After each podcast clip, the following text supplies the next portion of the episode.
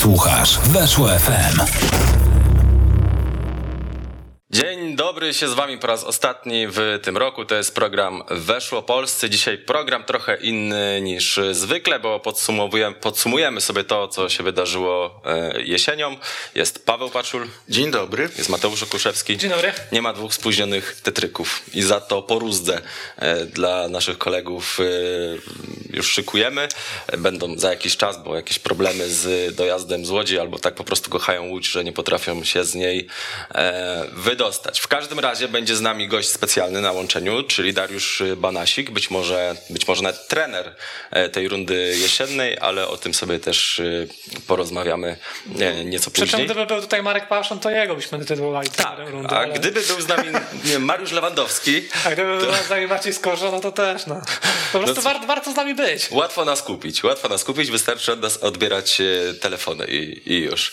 E, troszeczkę sobie też porozmawiamy tak ciut, ciut o tym, co się wydarzyło w minionej kolejce i może zacznijmy od murarza kolejki, którym został po raz kolejny Filip Bednarek, jako że no, mi się bardzo podobało to, co on zrobił przy tym sam na sam Lukasa Podolskiego i tak jak mówiło się na przestrzeni tej rundy, że Lechowi brakuje trochę takiego bramkarza, który jest w stanie wybronić mecz, tak mi się wydaje, że Filip Bednarek daje takie sygnały ku temu, że on może być takim bramkarzem. No, daje też takie sygnały, że może być bramkarzem, który jest dalej niepewny przy wyjściach do dośrodkowań, dalej popełnia błędy, tak więc tutaj spokojnie. Ale tylko w meczach z Zagłębiem. Ręce... Vanderhart na Zagłębie? No nie, nie, nie. Gdyby to było takie łatwe, no to w Lechu byliby wszyscy szczęśliwi.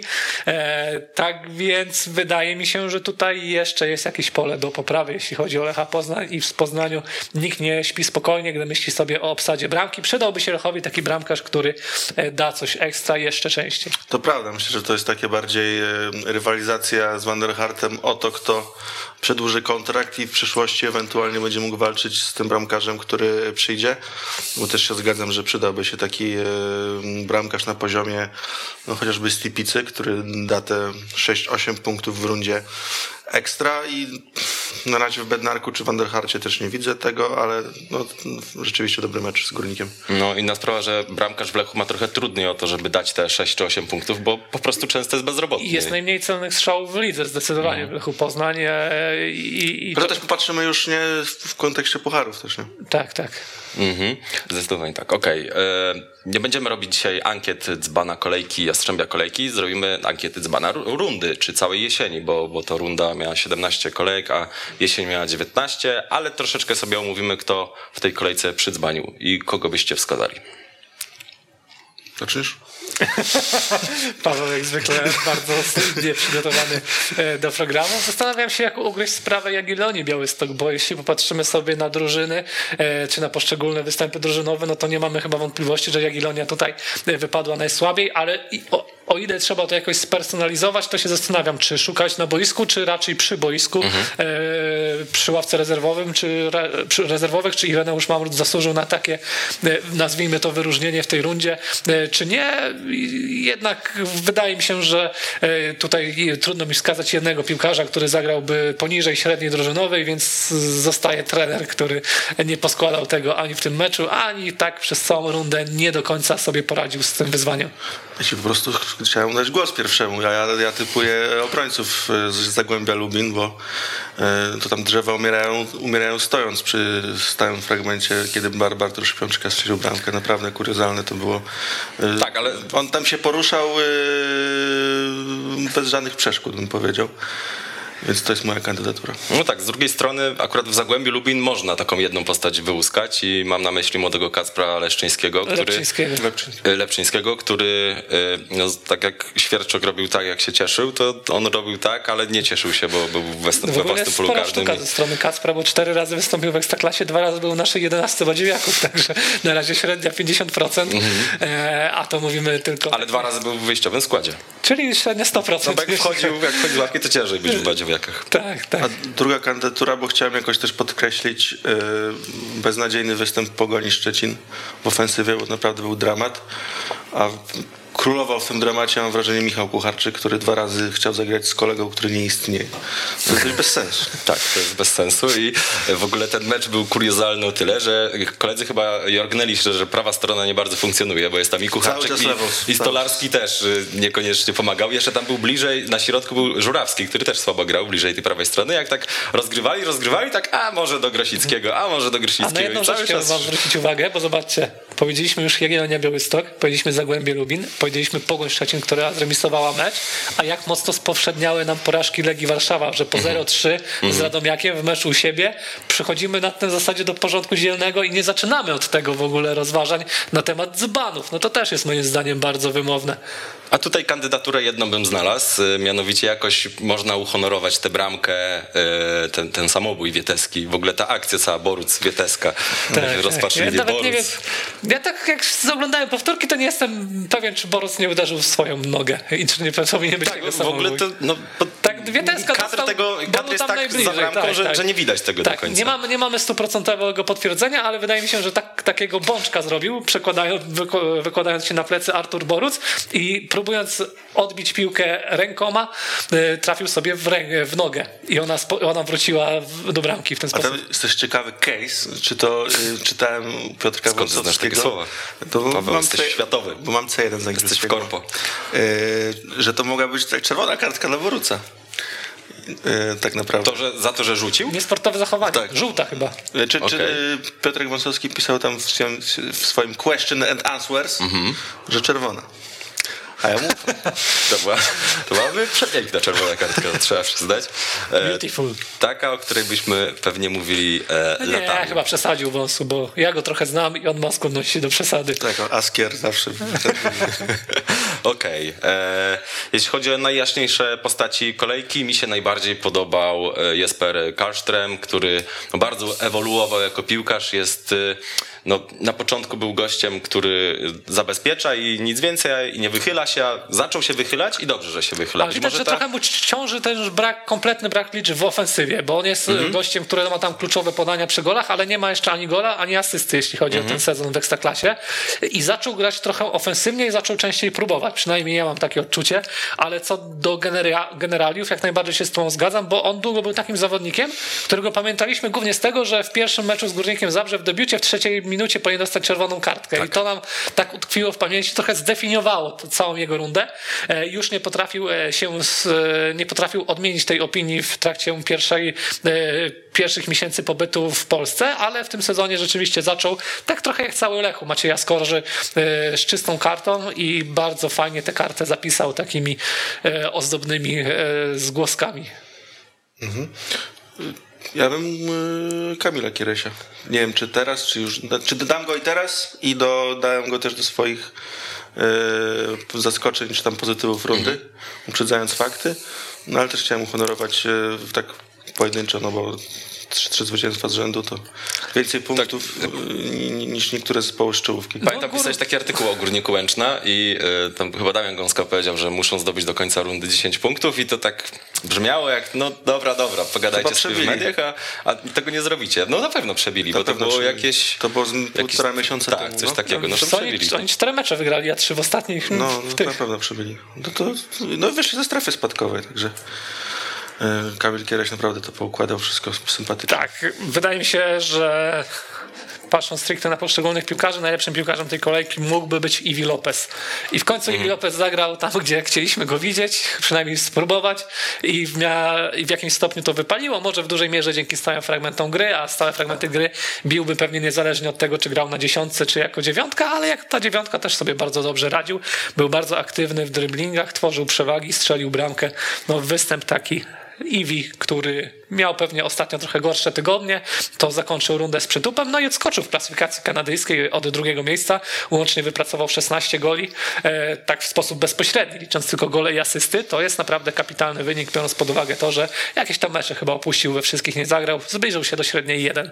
Mm-hmm. I być może to będzie taki e, argument dodatkowy w walce o M V P całej jesieni, bo mi się wydaje, że Tutaj pod koniec tej rundy walczyli i Amarali, i Vilopez. Pomiędzy nimi ja bym wybierał.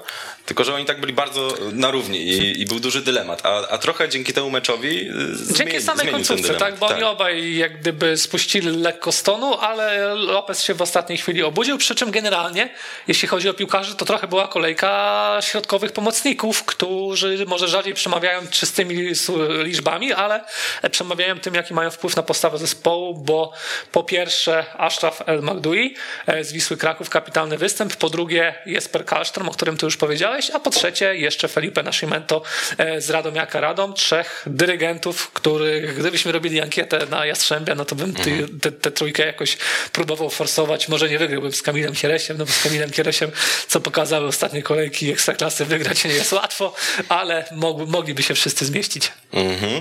E, Ashraf na pewno też e, byłby nominowany do Borysiuka kolejki, no i generalnie tak jak e, Ekstraklasa zaczęła z przytupem, jeśli chodzi o ładne gole i wydawało się, że to taka trochę anomalia, e, tak zakończyła też bardzo ładnymi golami i na przestrzeni całej tej rundy było po prostu dużo kozackich e, bramek i, i najładniejszą sobie później wybierzemy. Natomiast w samej tej kolejce, który z tych goli wam się najbardziej podobał, bo wydaje mi się, że jest co najmniej pięć mocnych kandydatów, czyli Ashraf, Rasak, Żubrowski, e, Kwekweskiri i Kakabadze.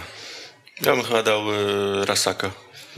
Wydawało mi się to jedno z trudniejszych takich uderzeń, bo to naprawdę to było daleko, Kuciak był dobrze ustawiony, yy, ta piłka tak spad, spadła nagle, mam wrażenie, yy, pod poprzeczkę i ciężko było mu coś zrobić. I jakbym miał nominować, to właśnie Rasaka, bo tam kogoś musimy odrzucić. Nie wiem, czy bym Kwekwę nie odrzucił. Mhm. Ja też bym Kwekwę odrzucił, albo Kakabadzę. Ja Kakabadzę bym odrzucił.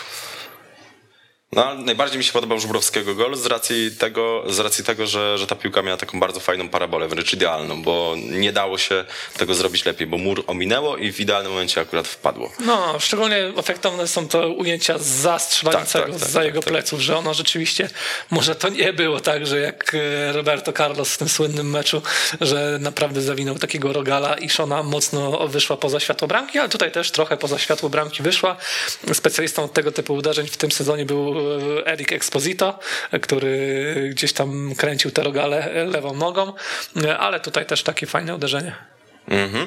Jeśli chodzi o młodych piłkarzy, no to pewnie Ben, Leder, Ben Lederman naj, najjaśniejsza postać, no ale też trochę dlatego, że ten mecz się po prostu dobrze ułożył dla Rakowa i łatwiej było brylować, też dwa konkrety ma na swoim no, koncie.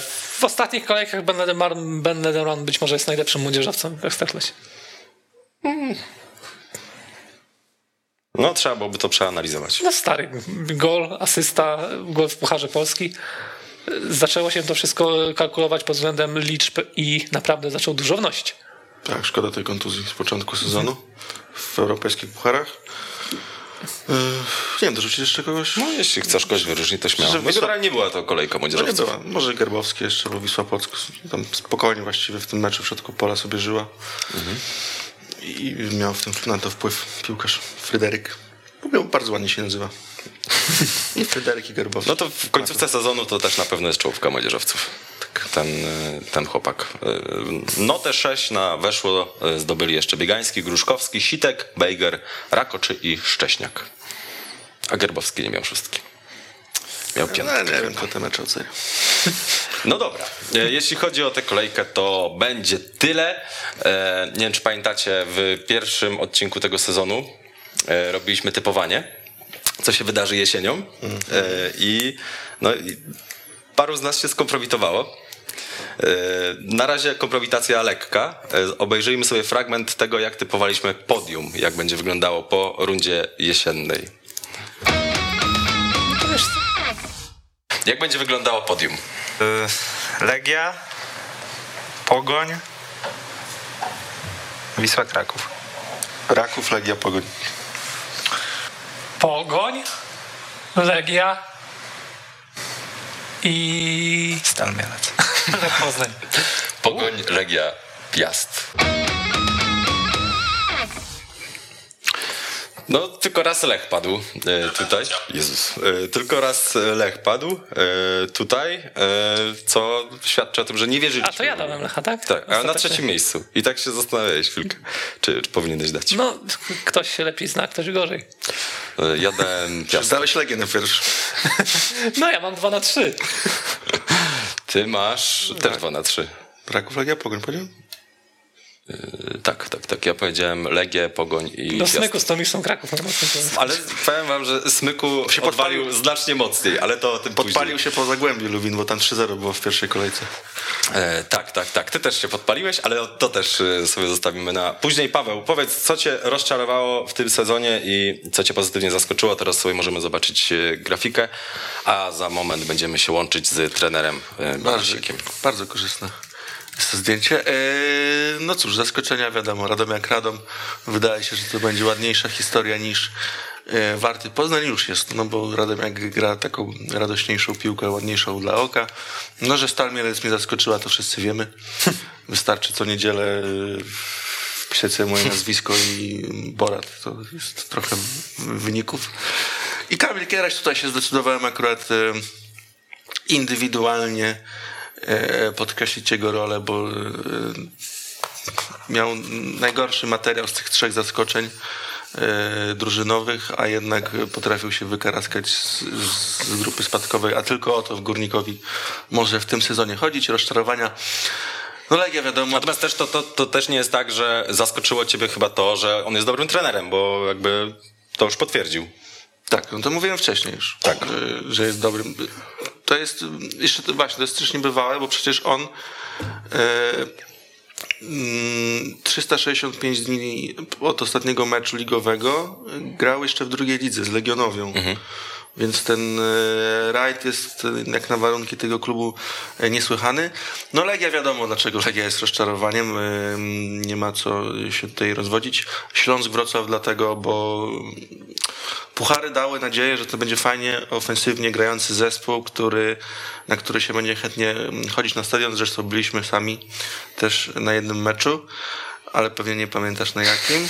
Pamiętam wszystko. A to jednak, nie będę przypominał pewnych faktów. To jednak zostało zweryfikowane w taki sposób, że no Śląska się tak teraz nie bardzo chce oglądać i pewnie z, z ulgą podeszli do tego, że przyszła runda zimowa, a Jagiellonia Białystok uważam, że ma mocny skład i może nie jakoś bardzo mocny, ale na pewno nie taki, żeby grać tak jak gra obecnie. Poza zwycięstwem w Gdańsku. No i dlatego mnie rozczarowała. Okej. Okay. Dzięki Paweł. Z nami jest jeden z największych wygranych tej jesieni, trener Dariusz Banasik. Dobry wieczór, panie trenerze.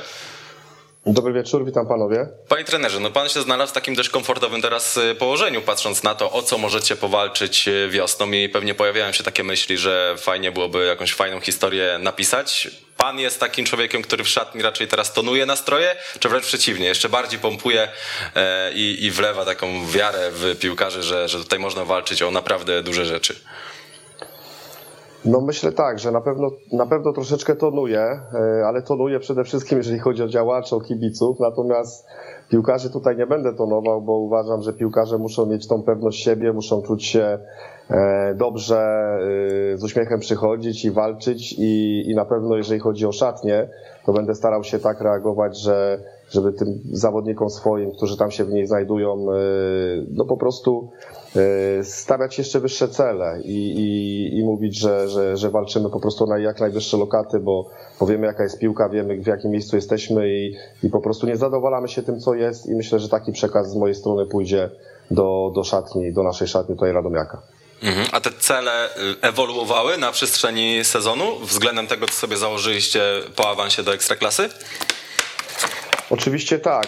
Wchodziliśmy do Ekstraklasy, ja to też na wstępie mówiłem, że mieliśmy no bardzo trudny terminarz. Lech, potem Legia, mieliśmy Raków na początku, Śląsk, Pogoń Szczecin, samą czołówkę i nie przegraliśmy żadnego tego meczu. Potem troszeczkę gdzieś tak otrzaskaliśmy się w tej lidze i, i, i zaczęliśmy wygrywać. Też zmieniliśmy ustawienie i te cele się powoli zaczęły zmieniać. No, mając trzydzieści pięć punktów na koncie, ja nie mogę teraz jako trener powiedzieć, że my gramy utrzymanie, bo, bo mamy bardzo małą gdzieś tam stratę nawet do tych najwyższych miejsc, także będziemy robili wszystko, żeby jeszcze lepiej punktować i no tak patrząc przynajmniej teoretycznie to mamy dosyć dobry kalendarz, bo pierwsze w lutym gramy trzy mecze u siebie, a my u siebie raczej nie przegrywamy. Jesteśmy dosyć mocni. Jeżeli byśmy zapunktowali w lutym, to myślę, że, że możemy powalczyć o, o tą pierwszą czwórkę, piątkę spokojnie w tym, w, tym, w, tym, w tym obecnym sezonie. Jakbym panu powiedział przed sezonem, że będzie miał pan bilans sześć jeden w meczach z Legią, to by sprawdził pan tylko, czy mam gorączkę, czy od razu mnie odesłał do zakładu zamkniętego?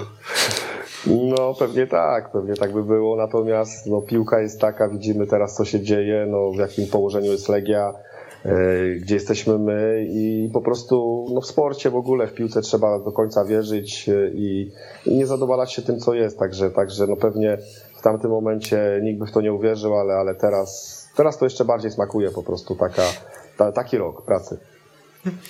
Coraz więcej mówi się o tym, że jest pan pewnym ewenementem, jeśli chodzi o Ekstraklasę, mianowicie o tym, że nie ma pan dość mocno rozbudowanego sztabu. To wynika z jakiegoś, z jakichś pana założeń co do tego, jak to powinno funkcjonować, czy do tej pory po prostu możliwości Radomiaka były takie, a nie inne i próbuje, będzie pan starał się ten sztab rozbudować w następnych miesiącach, powiedzmy. Panowie, ja powiem tak, dlaczego tak się przede wszystkim dzieje?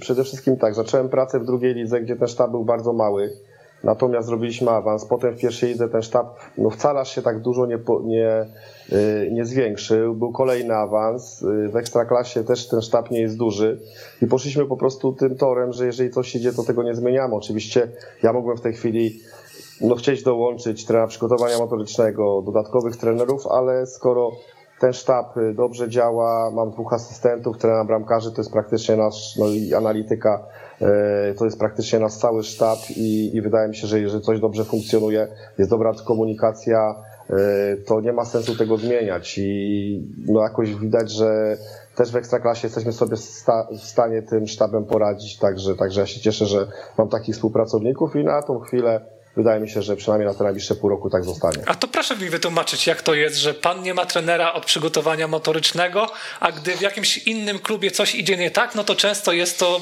bardzo ważny argument rzucany gdzieś tam kibicom do dyskusji, że no, ten trener spieprzył przygotowania albo coś w ten deseń, a pan sobie radzi bez niego i pokazuje, że no chyba to nie jest aż tak istotne, jak nam się wydaje. Zależy jak do tego podejść. Ja uważam, że miałem oczywiście w swojej karierze trenerskiej kilku trenerów przygotowania motorycznego, każdy był różny, każdy był inny.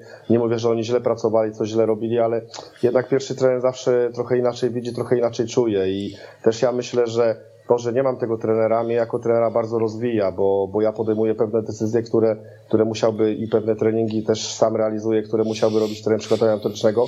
Przez to też y, rozwijam się bardzo jako trener i, i wydaje mi się, że to też jest taki troszeczkę klucz, że, że mam takie wyczucie, jak zespół przygotować, tak, y, żeby był w dobrej dyspozycji. W pierwszej lidze nie pamiętam meczu, żebyśmy źle fizycznie wyglądali, w Ekstraklasie chyba najgorszy mecz, który był dla nas fizycznie, to był z, ten właśnie remis niedawno z Piastem Gliwice, ale tak to cały czas zawodnicy są w dobrej dyspozycji, w gotowości. Myślę, że, no, że nie ma po prostu to, to zmieniać. Ja się też w tym dobrze czuję. Kiedyś na Legii, pamiętam, dyrektor Mazurek chciał, żebym był trenerem przygotowania motorycznego, żebym właśnie poszedł w tym kierunku, ale ja czułem, że, że bardziej chcę być tym pierwszym trenerem, a nie, a nie, nie trenerem po prostu yy, od motoryki.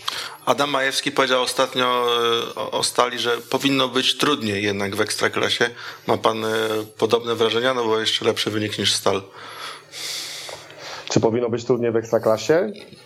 No. Znaczy, ja, ja powiem tak, mi jako trenerowi się zdecydowanie łatwiej pracuje w Ekstraklasie niż na niższych poziomach. Nie wiem, czy to jest spowodowane może, może wizją gry, może wizją futbolu, może doborem zawodników.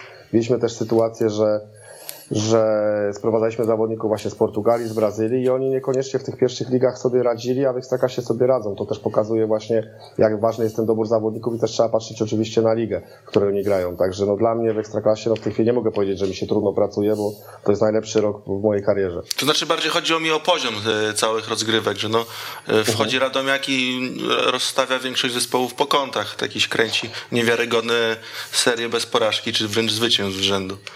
No ale, ale ale też popatrzmy, że ten nasz zespół jest budowany przez już czwarty rok i, i to, że my tak gramy, jesteśmy zgrani i, i, i dobrze to funkcjonuje, to też, to też pokazuje, że w piłce no, nie ma wszystkiego od razu, tak? Czasami zmiana trenera to jest jakiś bodziec, a czasami zmiana trenera nic nie przynosi. Natomiast tak jak mówię, patrząc na Abramowicza, Jakubika, patrząc na e, Cichockiego, Kaputa, Leandro, no to są wszystko zawodnicy, którzy grali w pierwszej lidze, niektórzy z nich grali w drugiej lidze i, i oni dalej grają w Ekstraklasie, także to pokazuje, że, że gdzieś ten zespół, ten kolektyw jest niesamowicie ważny i z takich zawodników też można bardzo dużo wycisnąć, jeżeli chodzi o, o, o no, nawet o grę w Ekstraklasie.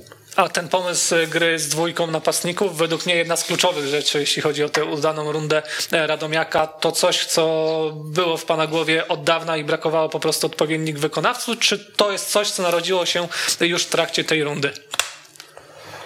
Ja myślę, że dwie rzeczy na to się złożyły. Przede wszystkim tak, trochę słaba dyspozycja Radeckiego, który był na pozycji numer dziesięć i, i borykał się z pewnymi kontuzjami, urazami, bo to jest dobry zawodnik, natomiast nie mieliśmy tej typowej dziesiątki. Ja w zespole nie widziałem takiej typowej dziesiątki. Wiedziałem też, że mam dobrych dwóch napastników. To jest jakby pierwsza rzecz. A druga rzecz, my około ósmej dziesiątej kolejki zrobiliśmy takie podsumowanie sobie, analizę, statystyki, ile akcji stwarzamy. No, wyszło bardzo dobrze, że bardzo dużo stwarzamy sytuacji, gramy ofensywnie, dużo pojedynków jeden na jeden, natomiast no, gdzieś mieliśmy dużo remisów. No i stwierdziliśmy, że w tej trzeciej strefie, czy w tej strefie finalizacji, czy tam pod bramką przeciwnika musimy mieć dodatkowe dodatkowego zawodnika, który, który, który po prostu będzie gdzieś tam przykładał tą nogę. No i zaryzykowaliśmy z Górnikiem Łęczna. Pierwszy raz wyszliśmy na dwóch napastników. Powiodło się i tym torem poszliśmy i potem w następnych meczach już nie zmienialiśmy i praktycznie przez te osiem meczy graliśmy na dwójkę napastników. No i tylko jeden mecz zremisowany. Także to też pokazuje, że warto czasami zaryzykować i no, grać ofensywnie, grać na, na tą właśnie dwójkę. A jaki jest podział obowiązków, jeśli chodzi o transfery w Radomiaku? No bo one są często udane.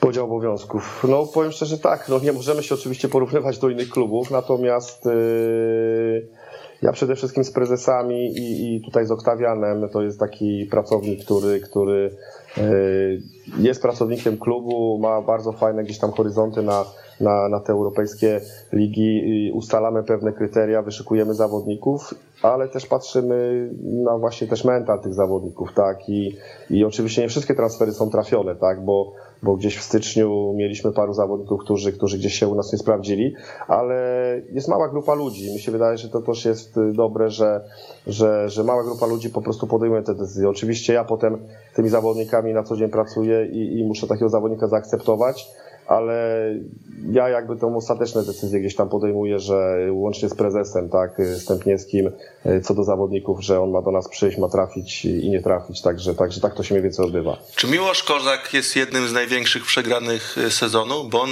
na własne życzenie wypisał się z tak fajnego projektu? No niestety trzeba stwierdzić, że chyba tak, bo, bo projekt był fajny. Ja sam dzwoniłem do Miłosza, namawiałem go, żeby przyszedł jeszcze, jak graliśmy w pierwszej lidze. Ja wcześniej z tym zawodnikiem pracowałem w Legii, wiedziałem, że to jest dosyć trudny charakter, tak, ale trzeba sobie też umieć radzić z takimi zawodnikami. Natomiast powiem szczerze, ja mu nie zamknąłem drogi w Radomiaku i, i nawet kiedy ta cała sytuacja no wyszła gdzieś na jaw, to, to czy ja, czy prezes, no byliśmy za tym, żeby Miłosz dostał, żeby dokończył z nami rundę. Pewnie by może nie grał w takim wymiarze czasowym jak, jak do tej pory, ale miałby jakieś szanse. Natomiast no troszeczkę, tak w cudzysłowie, przegrał w szatni, bo, bo, no, bo czasami za dużo rzeczy powiedział, których nie powinien powiedzieć. No, część zawodników no, to źle przyjęła i potem no, jakby taka lawina poszła tych wszystkich jakby rzeczy, komentarzy i, i sam podjął decyzję po prostu, że, że chyba już sobie da spokój, jeżeli chodzi o Radomiaka. Także tak to wyglądało. No to pewnie będzie chciał pan znaleźć jakieś zastępstwo dla Miłosza Kozaka w tym oknie transferowym, a generalnie dużo transferów pan oczekuje teraz, czy raczej jest to już po prostu na tyle kompletna kadra, że, że raczej uzupełnienia? Ja powiem tak, mówiłem, że zobaczymy jak skończymy rundę, zobaczymy jak zespół będzie funkcjonował. Zespół funkcjonuje bardzo dobrze, także na pewno nie chcemy robić rewolucji, to jest pierwsza rzecz. Jeżeli będą zmiany, to będą zmiany kosmetyczne, ale z drugiej strony uważam, że w każdym okienku musi być zespół wzmocniony. Musi być rywalizacja, muszą przyjść zawodnicy, którzy będą naciskać na tych, którzy może już się teraz czują pewni grania i, i po prostu musi być ta rywalizacja, żeby był postęp. Także wydaje mi się trzy cztery nazwiska, ale to muszą być na pewno bardzo mocne nazwiska, ewentualnie młodzieżowiec. No tak do tego podchodzimy, ale na pewno będą wzmocnienia. Mhm. A odejścia? No, mogą, mogą się oczywiście zdarzyć. Ostatnio żartowaliśmy z prezesami, bo też się pojawiają na rynku no, zapytania o naszych, naszych piłkarzy i no, to jest naturalna rzecz. Jeżeli zespół dobrze gra, piłkarze się promują, wszyscy, wszyscy się promują, no to, to może się okazać, że, że któregoś z naszych piłkarzy będą chciały te kluby takie, czyli tak więksi potentaci, szczególnie finansowi, wykupić. No ale to jest naturalna kolej rzeczy i my sobie z tym no, też musimy radzić, jeżeli się trafi bardzo dobra oferta dla któregoś z naszych zawodników, to na pewno też mu nie będziemy zamykali drogi i też, no też tak po prostu to, to musi wyglądać. A jak utrzymać dobrą atmosferę przy tak ograniczonych zmianach w zespole, szczególnie w tej linii defensywnej, bo tam, żeby wskoczyć, no to naprawdę musi coś się wielkiego wydarzyć. Chodzi o atmosferę, tak? Jak, tak, tak, tak. Znaczy, no tutaj nie ma takiego złotego środka. No, naj, naj, największą atmosferę robią wyniki, tak? I, i wtedy piłkarze czują się pewni siebie. No, czasami trzeba, ja już jako trener już doświadczyłem wielu rzeczy, czasami trzeba wręcz wejść do szatni, powiedzieć dwa zdania. Był taki plan, a dzisiaj robimy to, co, co innego, bo jest, był fajny mecz, jest dobra atmosfera. No, to trzeba pielęgnować przede wszystkim te zachowania chłopaków, tą, tą atmosferę. Oni muszą wiedzieć, kiedy trzeba mocno pracować, ale muszą też mieć luz w pewnych, pewnych kwestiach, w pewnych treningach, także, także wydaje mi się, że no ale też jako my, jako trenerzy, jako sztab dobieramy tych zawodników pod względem mentalnym. Jeżeli ktoś nie pasuje do takiej szatni, że psuje atmosferę, to oczywiście nie ma dla niego miejsca, ale, ale wydaje mi się, że no ta atmosfera chyba pokazuje, że, że jest kluczem, tak? Patrząc na Radomiak, patrząc na Legię, to wydaje mi się, że to jest w sportach zespołowych też bardzo ważny czynnik. A pan chyba w ogóle króciutko trzyma tych piłkarzy wszystkich, nie? Tam nie, nie, nie, nie ma zbyt wiele dyskusji.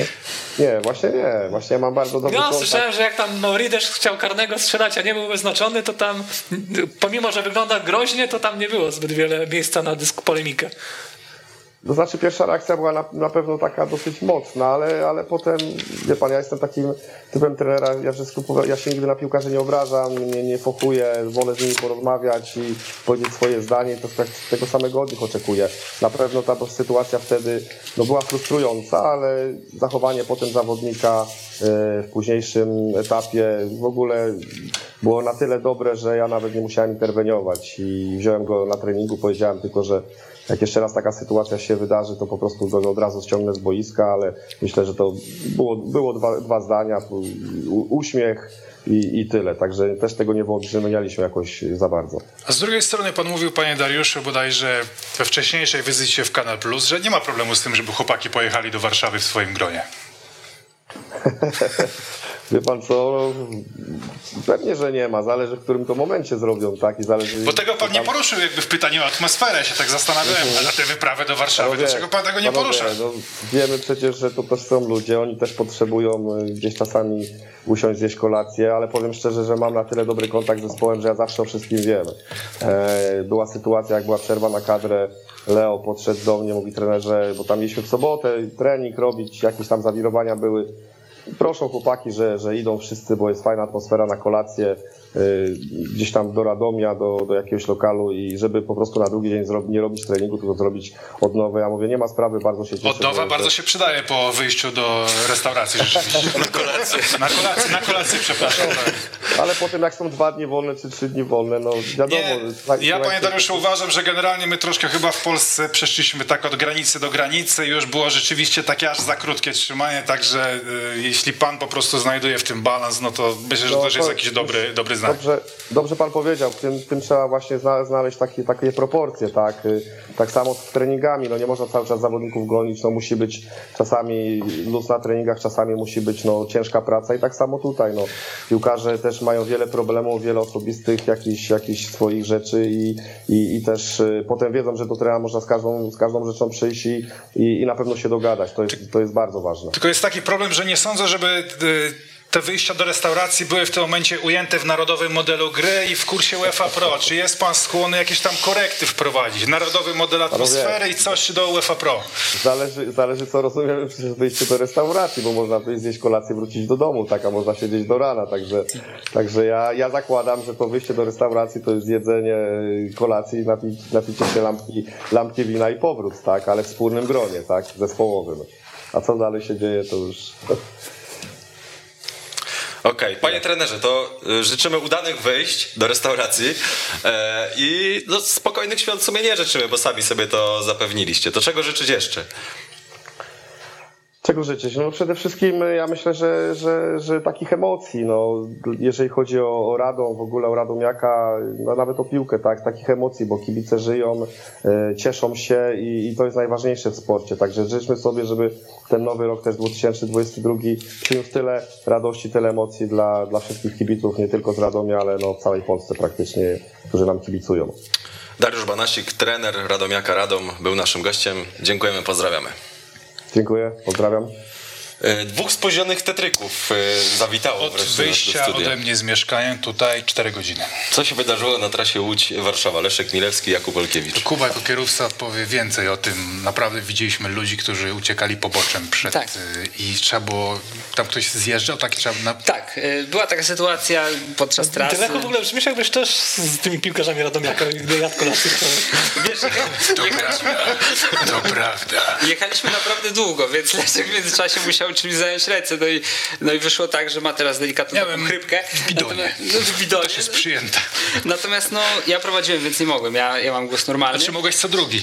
E, tak. Albo nie, no, nie żartujmy z takich rzeczy nie, nie, oczywiście. Nie, ale jadąc, jadąc naprawdę w Łódź nawiedziła taka śnieżyca, że ja, ja dawno czegoś takiego nie widziałem i faktycznie poruszaliśmy się głównie osiedlami, żeby, żeby jakoś się w ogóle wydostać z miasta i jadąc przez jedną z takich osiedlowych uliczek między domkami jednorodzinnymi widzieliśmy auto i panią, która goniła to auto, bo jej się zsuwało właśnie po lodzie z górki. Tak, ktoś pomógł, złapał ten samochód. tak, tak, ludzie z pomocza zeszli, złapali ten, ten samochód, żeby się nie toczył już, już do dołu. No i oprócz tego co? A, wychodzili z domów, siedzi, siedzieli w tych domach, wychodzili z domów, sypali piasek tak na, na te drogi, żeby tak pomóc ludziom. Ale po najlepsza była jednak ta niewiara, jak dzwoniliśmy do Warszawy. Coś? Nie, chłop, co? Niemożliwe, tak, coś wkręcacie. Mniej więcej coś, tak. Na trzecim kilometrze od wjazdu na autostradę, czarna droga, wszystko, wszystko elegancko. Czyli dzień jak co dzień w Łodzi. Tak. Dzień jak co dzień. Tak. Ostatnio smoki były. Tydzień temu były, przyleciały trzy smoki i musieliśmy z nimi walczyć jako wszyscy łodzianie. Zginęła połowa łodzian. Nikt by nie napisał. Ale jak powiedzieliście o tym, że jeden kilometr jechaliście czterdzieści minut, to odczułem, że jest tu element kolorystyki zawarty. Nie do końca tak naprawdę, bo Google mi wskazał trasę, bo wrzuciliśmy sobie Google Mapsa i e, tam było coś takiego, że jeśli pojedziemy prosto, to będzie wolniej o pięćdziesiąt sześć minut. A chodziło o to, czy wybiorę drogę prosto i w prawo, czy w, w prawo i w lewo, czyli tę samą tak naprawdę odległość. No było, było fatalnie, dlatego przepraszamy przede wszystkim widzów, do której karmy nie mogę przepraszać. Do tej, przepraszam. Da, dajmy spokój z tym podsumowaniem rundy, pogadajmy co nam w Łodzi. No w Łodzi to się dzieje no stop, w Łodzi się dzieje stop. Mówię, jak te smoki to już naprawdę było ciężko. To jest program Problemy polskich Problemy drogowców. Łodzi. A inflacja taka jak wszędzie. To nie każdy sportowy. To jest najgorzej. No dobrze panowie, dobrze, że dojechaliście, fajnie, że jesteście i poczekaliśmy na was z podsumowaniem rundy. Porozmawialiśmy tylko o... A nieprawda, bo oglądaliśmy was i Paweł już mówił tam. Paweł już... Ale to było tak. takie... takie... O. Ale to było no, takie czarodziejstwo. Dziwne rzeczy się dzieją. Kazał, nie chciałem. Ale robić. Widziałem, że walczyłeś tam. No to jeszcze odnośnie tej kolejki od stacji. Ale już nie, już Paweł Czemu? powiedz o swoich rozczarowaniach. Czemu, muszę przeżyć, bo notatki z kolejki mam tutaj. Leszku, w takim razie ty powiedz o swoich rozczarowaniach, o swoich oczarowaniach i też tutaj na grafice za chwilę się to wszystko... Powiem, musi być grafika, bo nie pamiętasz. Nie pamiętasz, kto cię rozczarował i kto cię oczarował. Tu jestem ja, to jest rozczarowanie.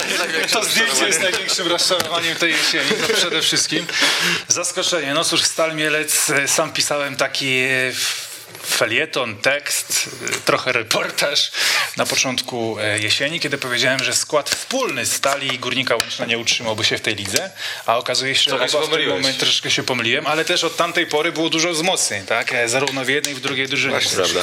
Stal Mielecka jest oszukaństwem. Najgorzej, że czekali z tym do końca tego okienka, że naprawdę już się tak. niczego nie spodziewali, już nic się nie zmieni, już spadają, jest elegancko, można się przybierać za Borata, a tu nie, właśnie wyczekali do ostatnich godzin. Stali Mielec praktycznie wszystko sugerowało, że to będzie katastrofa. Prezes Jacek Klimek, błagający na kolanach miasto, żeby dało jakieś pieniądze, bo oni zbankrutują do końca sezonu. Kiedy ostatnio mieliśmy klub w takiej sytuacji, który w trakcie sezonu mówi, dajcie nam jakieś pieniądze, my po prostu nie dokończymy sezonu.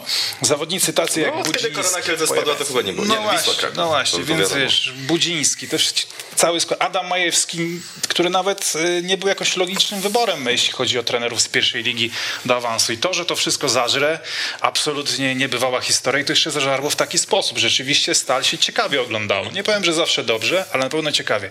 Górnik Łęczna, no jak te rozmowy z Welą Nikitiewiczem przez sezonem. Wy mieliście Weszłopolskich, ja miałem osobną, że no nie, no my to jesteśmy pierwszoligowcem. Ja, ja to w sumie sam tu pracuję. Nie mamy żadnego scoutingu. Ja po prostu biorę telefon, szukam piłkarzy. No, i, i ten zespół rzeczywiście tą ścieżką znalazł piłkarzy i w tym momencie naprawdę gra e, całkiem fajnie. Można im na pewno kibicować. Nie, wciąż nie postawiłbym załamanego grosza, że się utrzymają, ale naprawdę jest czym się poekscytować w stosunku do Górnika Łęczna. To jest e, zaskakujące już również. No Radomiak to chyba tutaj nie muszę dodawać, bo trochę myślę, że... Ja pamiętam jak ŁKS awansował i Kuba mówił, no ŁKS tak fajną piłkę grał, że teraz wszyscy zobaczycie to w Ekstraklasie. I część redakcji przekonał, to był największy sukces ŁKS-u w tamtym sezonie, bo przed sezonem jak mieliśmy takie typowania, kto może zaskoczyć... Jeszcze ten mecz z Krakowią, druga albo trzecia kolejka, trzy jeden. No, najpierw tak. Lechia, remis taki, no można było wygrać, potem Krakowia zwycięstwo wyjazdowe, potem z Lechem tak na styku, z kandydatem do tak. mistrzostwa tam przecież. Tam jakaś kontrowersja sędziowska była tak, też, pamiętam. No i no a potem ja nie wiem, nawet cztery roki przed sezonem nie mówiłeś, że ŁKS może zaskoczyć, że to rzeczywiście no fajny projekt w pierwszej lidze był tego i, i tu myślałem, że czy Szymon też tak trochę nie przesadza z tym Radomiakiem, okej, okay, że jest fajnie, podobały mi się te, zawod...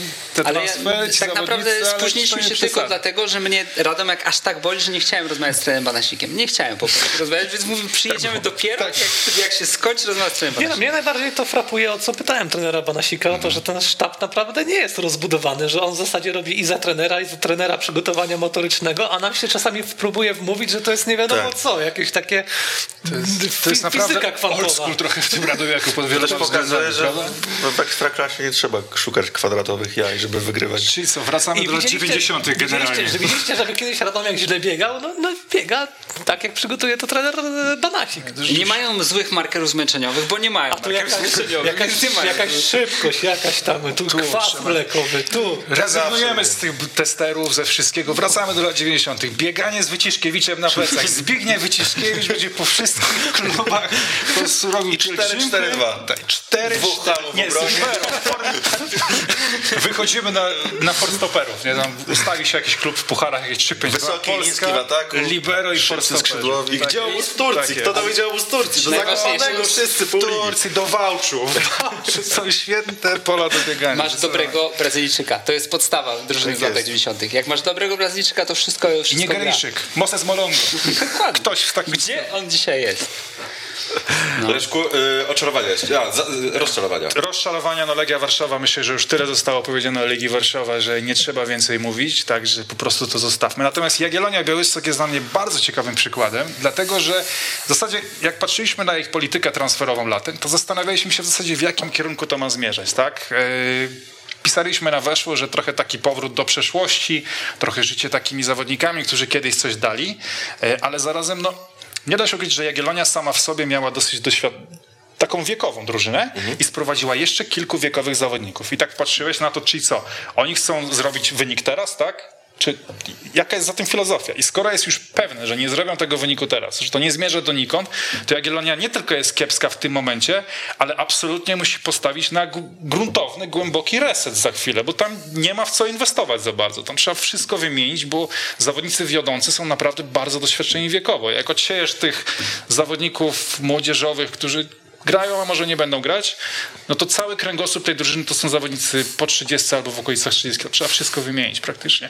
No, Zagłębia lubi. A to jest o tyle smutne, jeszcze ci dodam, a propos Jagiellonii Białystok, że oni tak na przestrzeni maja czy kwietnia bardzo szumnie ogłosili, że wreszcie powstanie u nas dział scoutingu. No i wyskautowali. Dział scoutingu taki, że sprawdzali swój skład z sezonu siedemnaście osiemnaście. Świetny scouting, rekordowy. Marek Jóźwiak miał bardziej zaawansowany scouting. Według scouting przy, przywiózł dostęp do dziewięćdziesiąt minut pe el. Internet mamy. Co to jest? Jeszcze wcześniej był ten komputer, który został trenerem. Okazało się, że ten komputer to właśnie dziewięćdziesiąt minut pe el. Kiedy ostatnio byliśmy Sokol, to był trenerem Ireneusz Mamrot. To bierzemy Ireneusza Mamrota. Nieważne, że ma pracodawca aktualnie. Bierzemy Ireneusza Mamrota. Ale nie chcę się wtryjać wszędzie z Ireneuszem Mamrotem, bo nawet go nie dałem do trójki rozczarowań. Bo wiedziałeś, czego się spodziewać. No i ostatnie z moich rozczarowań, no Zagłębie Lubin jest tak kompleksową klęską, że to się w głowie nie mieści. Zespół, który ma jedną z najbardziej znanych akademii w Polsce, stawiany za akademię, która naprawdę jest wzorem, jest na poziomie Pro Junior System obok Termaliki, tak? Gdzieś to... Gdzie jest ta młodzież? Możesz zapytać o wszystko. Gdzie są ci piłkarze, którzy byli w formie? Gdzie są zawodnicy nowi, na których były fundusze? Gdzie jest młodzież? Gdzie jest cokolwiek, tak? Znaczy nie, no bo ona jest. Jest dużo. No jest, ale no, grają, no, tak? grają, ale no nawet nie ma tego wyniku w system. Mhm. Nie masz żadnego nowego zawodnika. Bo tam są te dwa obwarowania. Po pierwsze rocznik dwutysięczny nie punktuje, mhm. a to jest i Poręba, który gra najwięcej, i to jest Kruk, który też gra bardzo dużo i tam trzeba przeskoczyć jakiś pułap najpierw, żeby zdobyć jakiekolwiek punkty. Yy. Tylko to też o czymś świadczy, że tak naprawdę no. rotowali tym, no nie no, dlatego. Ale ja sobie nie to liczyłem, nawet, nawet gdyby już liczyć im te punkty bez tego pułapu, to oni i tak mają chyba tysiąc trzysta punktów, a Lech czy yy, Wisła Kraków Jagiellonia no, prawie cztery tysiące. Wyobrażałbyś sobie, że mało. Zagłębie Lubin po prostu przy takim sezonie, przy takim zapleczu tym juniorów, przynajmniej tak się mówi, no będzie chociaż w tym elemencie wysoko, a nawet w tym jest nisko. Dla mnie jest takie potwierdzenie, że naprawdę wszystko tam nie idzie w tym momencie. Już ale ja nawet tych... nie brałem pod uwagę przy rozczarowaniach Zagłębia Lubin, szczerze mówiąc, bo ja się od razu, gdy zobaczyłem te strategie, nie wiedziałem, czego się spodziewać, no. że to może, że nie będzie aż tak zły ten sezon, to, to pod tym względem pewny zawód jest, ale wiedziałem, że to będzie przeciętne. Ale będzie pamiętasz, przeciętne. Oni byli o puchary od jednego zwycięstwa z Wisłą Płocką. To, ja to roz... byłby pucharowicz, to praktycznie pucharowicz inspe. Rozmawiałem z Jakubem Żubrowskim przed sezonem i zawsze piłkarze przy takich pytaniach, gdzie celują, mówią jak najwyżej, jak najwyżej. A on powiedział, a on powiedział no, no, ósme, dwunaste. A wiesz dlaczego? Bo w Lubinie jest za wygodnie. Ale jest za wygodnie. Mówię o tym od trzech lat i nie mam racji? Mam. A jesteś za wygodny z tą teorią. Musisz coś nowego wymyślić o Lubinie. Dlatego nie dałem do rozczarowania na Zagłębiu. A ja mam Zagłębie. A teraz nie jest wygodnie. Jest wygodnie dla młodych, a dla doświadczonych piłkarzy już nie jest wygodnie. Bo nie, jeszcze jest nie przez pół roku jeszcze jest. Tylko wiesz, to też nie jest takie wygodne, że musisz grać właśnie z tymi ludźmi, których tam naściągano. Na przykład wyobrażam sobie, że jestem obrońcą i trafiam do takiej linii defensywnej, jakie Zagłębie potrafi wystawić z tymi wszystkimi Solerami i innymi tego typu zawodnikami, Panticzami. No nie wiem, czy to byłoby dla mnie wygodne, gdybym był młodzieżowcem. Raczej bym pomyślał, że jest mi dość mało wygodnie w towarzystwie takich ludzi, zwłaszcza, że fajnie było jeszcze od kogoś się uczyć, a tak naprawdę jeśli chcesz się nauczyć rzemiosła piłkarskiego będąc obrońcą w Zagłębiu, to musiałbyś poprosić Lubomira Guldana, żeby z powrotem się przebrał w strój sportowy i wtedy ewentualnie od niego coś podłapał. Ja jednak chciałbym żyć jak Filip Starzyński. Ale on nie jest młodzieżowcem. No wiem, że nie jest, ale tak kółko zrobi w środku pola, odegra. Tyk. Nie, no wiosną miała fajny mecz, gdzie rzeczywiście widać było, że, że mu się chce. A jak wygrali tyle meczów z rzędu, co nigdy nie wygrali tyle Zresztą meczów tak, z rzędu. Ale jak w grudzień jest tego, co zauważyłeś, to nie jadąc tutaj. Tak, tak, to, to prawda. Nie mamy osobny kalendarz w Łodzi. Dlatego nas zaskoczył śnieg. U nas jest środek lipca i śnieg. To są właśnie te łódzkie problemy. Dobra, yy, jedenastka rundy. Będziemy teraz wybierać my. Wy już, się będziemy kłócić. Wy już wybraliście, bo mogliście głosować przez jakiś czas. Ja na przepisałem po roku. Ale wybierzcie inną niż Ligę Minus. Nie możecie powtórzyć żadnego nazwiska z Ligą Minus. A jest na to szansa, bo my tutaj posegregowaliśmy to według różnych kategorii i na przykład mamy teraz na start bramkarzy. Jest Kowacewicz, jest Majkrowicz, jest Dante Stypica, jest Rafał Strączek. To jakieś takie fanfary powinny teraz wlatywać, bo to jest czwórka najlepsza. No pewnie Plach by się mógł załapać, ale mi się wydaje, ale że Strączek... Co? Po co to raz? Dwa, Strączek no, kapitalny mecz miał z Brookbetem, gdy wybronił dwa karne i to był taki chyba game changer. No i, no i nie wiem, czy ktoś jeszcze tutaj by się mógł trochę też za puchary i za tak, tak. sezonu. To też trzeba, trzeba za wypowiedź menadżera też to było. Tak, to... Ta, to był jeden z lepszych, taki, le, jedna z lepszych wymian właśnie, tak jak Ale to musimy, z, musimy, musimy z szacunkiem, bo mm-hmm. to jest przyszły bramkarz Interu Mediolan, także spokojnie. Natomiast no, wybór top jeden to chyba pomiędzy Majchrowiczem a, a Stipicą. Czyli chyba, powiem, że tak, najlepszy był Stipica. Chociaż, wiesz co, nie wiem, czy Strączek nie wygrał głosowania. Tak? Nie chcę hmm. wyprzedzać za bardzo, ale wyprzedzam. Okej. Okay. O, zrobiłem to wbrew sobie, ale zdradziłem. Ale to zaskoczenie w sumie. Kibicowa- że Majchrowicz. Kibice Legii głosowali, bo chcieliby go widzieć u siebie. No ale to nie na Majchrowicza? Wy głosowali ze Zgodowicza? Ostatnio dopingowali czterdzieści pięć minut. Więc dlaczego, że zakładacie, że ludzie nie głosują obiektywnie na tego, którego u- u- uważają najlepszy za najlepszego? Bo żaden z nas tego nie robi. Ja dał tutaj Pawła Kieszka, to wygrał. Nie wiem, czy jesteś na bieżąco z pierwszą ligą, ale w pierwszej lidze Adrian Klimczak został najlepszym lewym obrońcą. Ale mi się śmiać chciał, jak Adrian Klimczak został najlepszym lewym obrońcą w, w lidze i tam oni mieli coś takiego, że takie klipy robili, że najlepsze zagranie. I dali Adriana Klimczaka, który źle dośrodkował. Znaczy tak, tak, nie, tak gdzieś był przy, przy pół linii połowy i tak zagrał piłkę na drugą stronę, ale tak z dziesięć metrów niedokładnie. Jakimś cudem dobiegł do niej Pirulo pod chorągiewką, wszedł w pole karne, okiwał dwóch, strzelił bramkę i że to, na, że to jest najładniejsza asysta Adriana Klimczaka. Który... Znaczy było pod to Danza Kodurowa. Bo ta osoba, ta osoba, która robiła tę kompilację, naprawdę szacunek dla ciebie, anonimowy twórca kompilacji. Ale nie, nie jest naprawdę, naprawdę polecam, polecam sobie odświeżyć ten klip. Gdzieś, gdzieś pewnie możemy, na, mamy do na, tego prawa? No nie, nie, na profilu L K S-u go znajdziecie, bo no, wybierali najlepsze zagranie danego piłkarza w danej rundzie. Jeśli to było najlepsze zagranie... Wyrzuć z autu. Muszę to zobaczyć. Nie, nie było łatwo. A to jest, to jest derb. Chodzi o tę asystę, gdzie Pirulo... Tak, tak, tak. Pirulo nadludzkim wysiłkiem. Po raz pierwszy chyba w swojej polskiej historii wykonał sprint tak szybki, że zdołał dogonić dosłownie na linii końcowej, znaczy na linii bocznej. Dogonił tę piłkę, zszedł do środka. No od linii bocznej do pola karnego jest kawałek, trzeba przebiec, on musiał to przebiec. Minął rywala, strzelił, jeszcze tam był rykoszet, tak, Brąbel tak, tego tak, nie wyjął. Brąbel szmatę. Tak, Brąbel tego nie wyjął. A nie to. A uznali, a, asysta, asysta, co będziemy drążyć. Tak. Nie no, panowie, była pewnie szesnasta czterdzieści, robota do siedemnastej, ktoś dostał zadanie, zrób na jutro na ósmą. No co miał dużo szukać. Ale... Zobaczmy na trasę, Marcie, asysta jest, jest. Nie wiem, czy, śledzi, nie wiem, czy śledzi, śledziłeś, znaczy pewnie nie śledziłeś, Kuba, ale było blisko, żeby prawym pomocnikiem nie został Pirulo, bo tutaj z kolei zmobilizowała się społeczność kibiców Widzewa, żeby wybrać właśnie kogokolwiek innego, tylko nie Pirulo. I bardzo, bardzo dużo głosów było. Ostatecznie jednak udało się Pirulo tam upchnąć. Dobra, odeszliśmy od tematu. Ja to mam, jak chcecie. Tak? Masz? Tak. Znaczy, najlepszy lewy to jest chamskie. Wy oglądacie, nasi widzowie nie mogą tego obejrzeć. Ja to opiszę. Adrian Klimczak ale... przerzuca. Piłka jeszcze leci, jeszcze leci, jeszcze leci. Jest! Doleciał Pirulo. Ale, ale jaka bramka tam jeszcze, koszek jeszcze. Klimczak zrobił tą bramkę. W, zero, w jednym, nawet nie. Podanie Klimczaka od lewej linii bocznej do prawej linii bocznej jest w normalnym tempie. Leci, piłka leci. A rajd Pirulo, gdzie mija trzech rywali, jest w przyspieszonym tempie. No dobra, to jest nieistotne. Asysta Klimczaka, to jest to. Kopnąłbyś tak mocno, nie kopnąłbyś tak mocno. Coś wspaniałego. Ale byście wybrali wśród bramkarzy najlepszego. Majchrowicz by był u mnie. Dałem do Majchrowicza. Najlepszy Stipica, ale Majchrowicz, będę szedł takim tropem historycznym. Majchrowicz, trochę lepsza historia. Dużo ja dam Stipicę na Bogu, żebym zmieniał zdanie od ale może zmienię. Ja dwadzieścia godzin. Z dokładnie ale tego samego powodu dam Majchrowicz. Ale pozmieniamy, no bo jest inne ustawienie w tej jedenastce, to się rzeczy nie będziemy mogli głosować tak samo. Kto libero jest? No tak. Forstoper. Bramkarz zawsze jeden. Tak. Jest Adrian Typczyński jako forstoper. No, no i Brazylijczycy mają łatwiej. Tak. Młodzieżowiec załatany w bramce, w polu można grać starymi. Majchrowicz. Ja, ja, ja za stabilizację.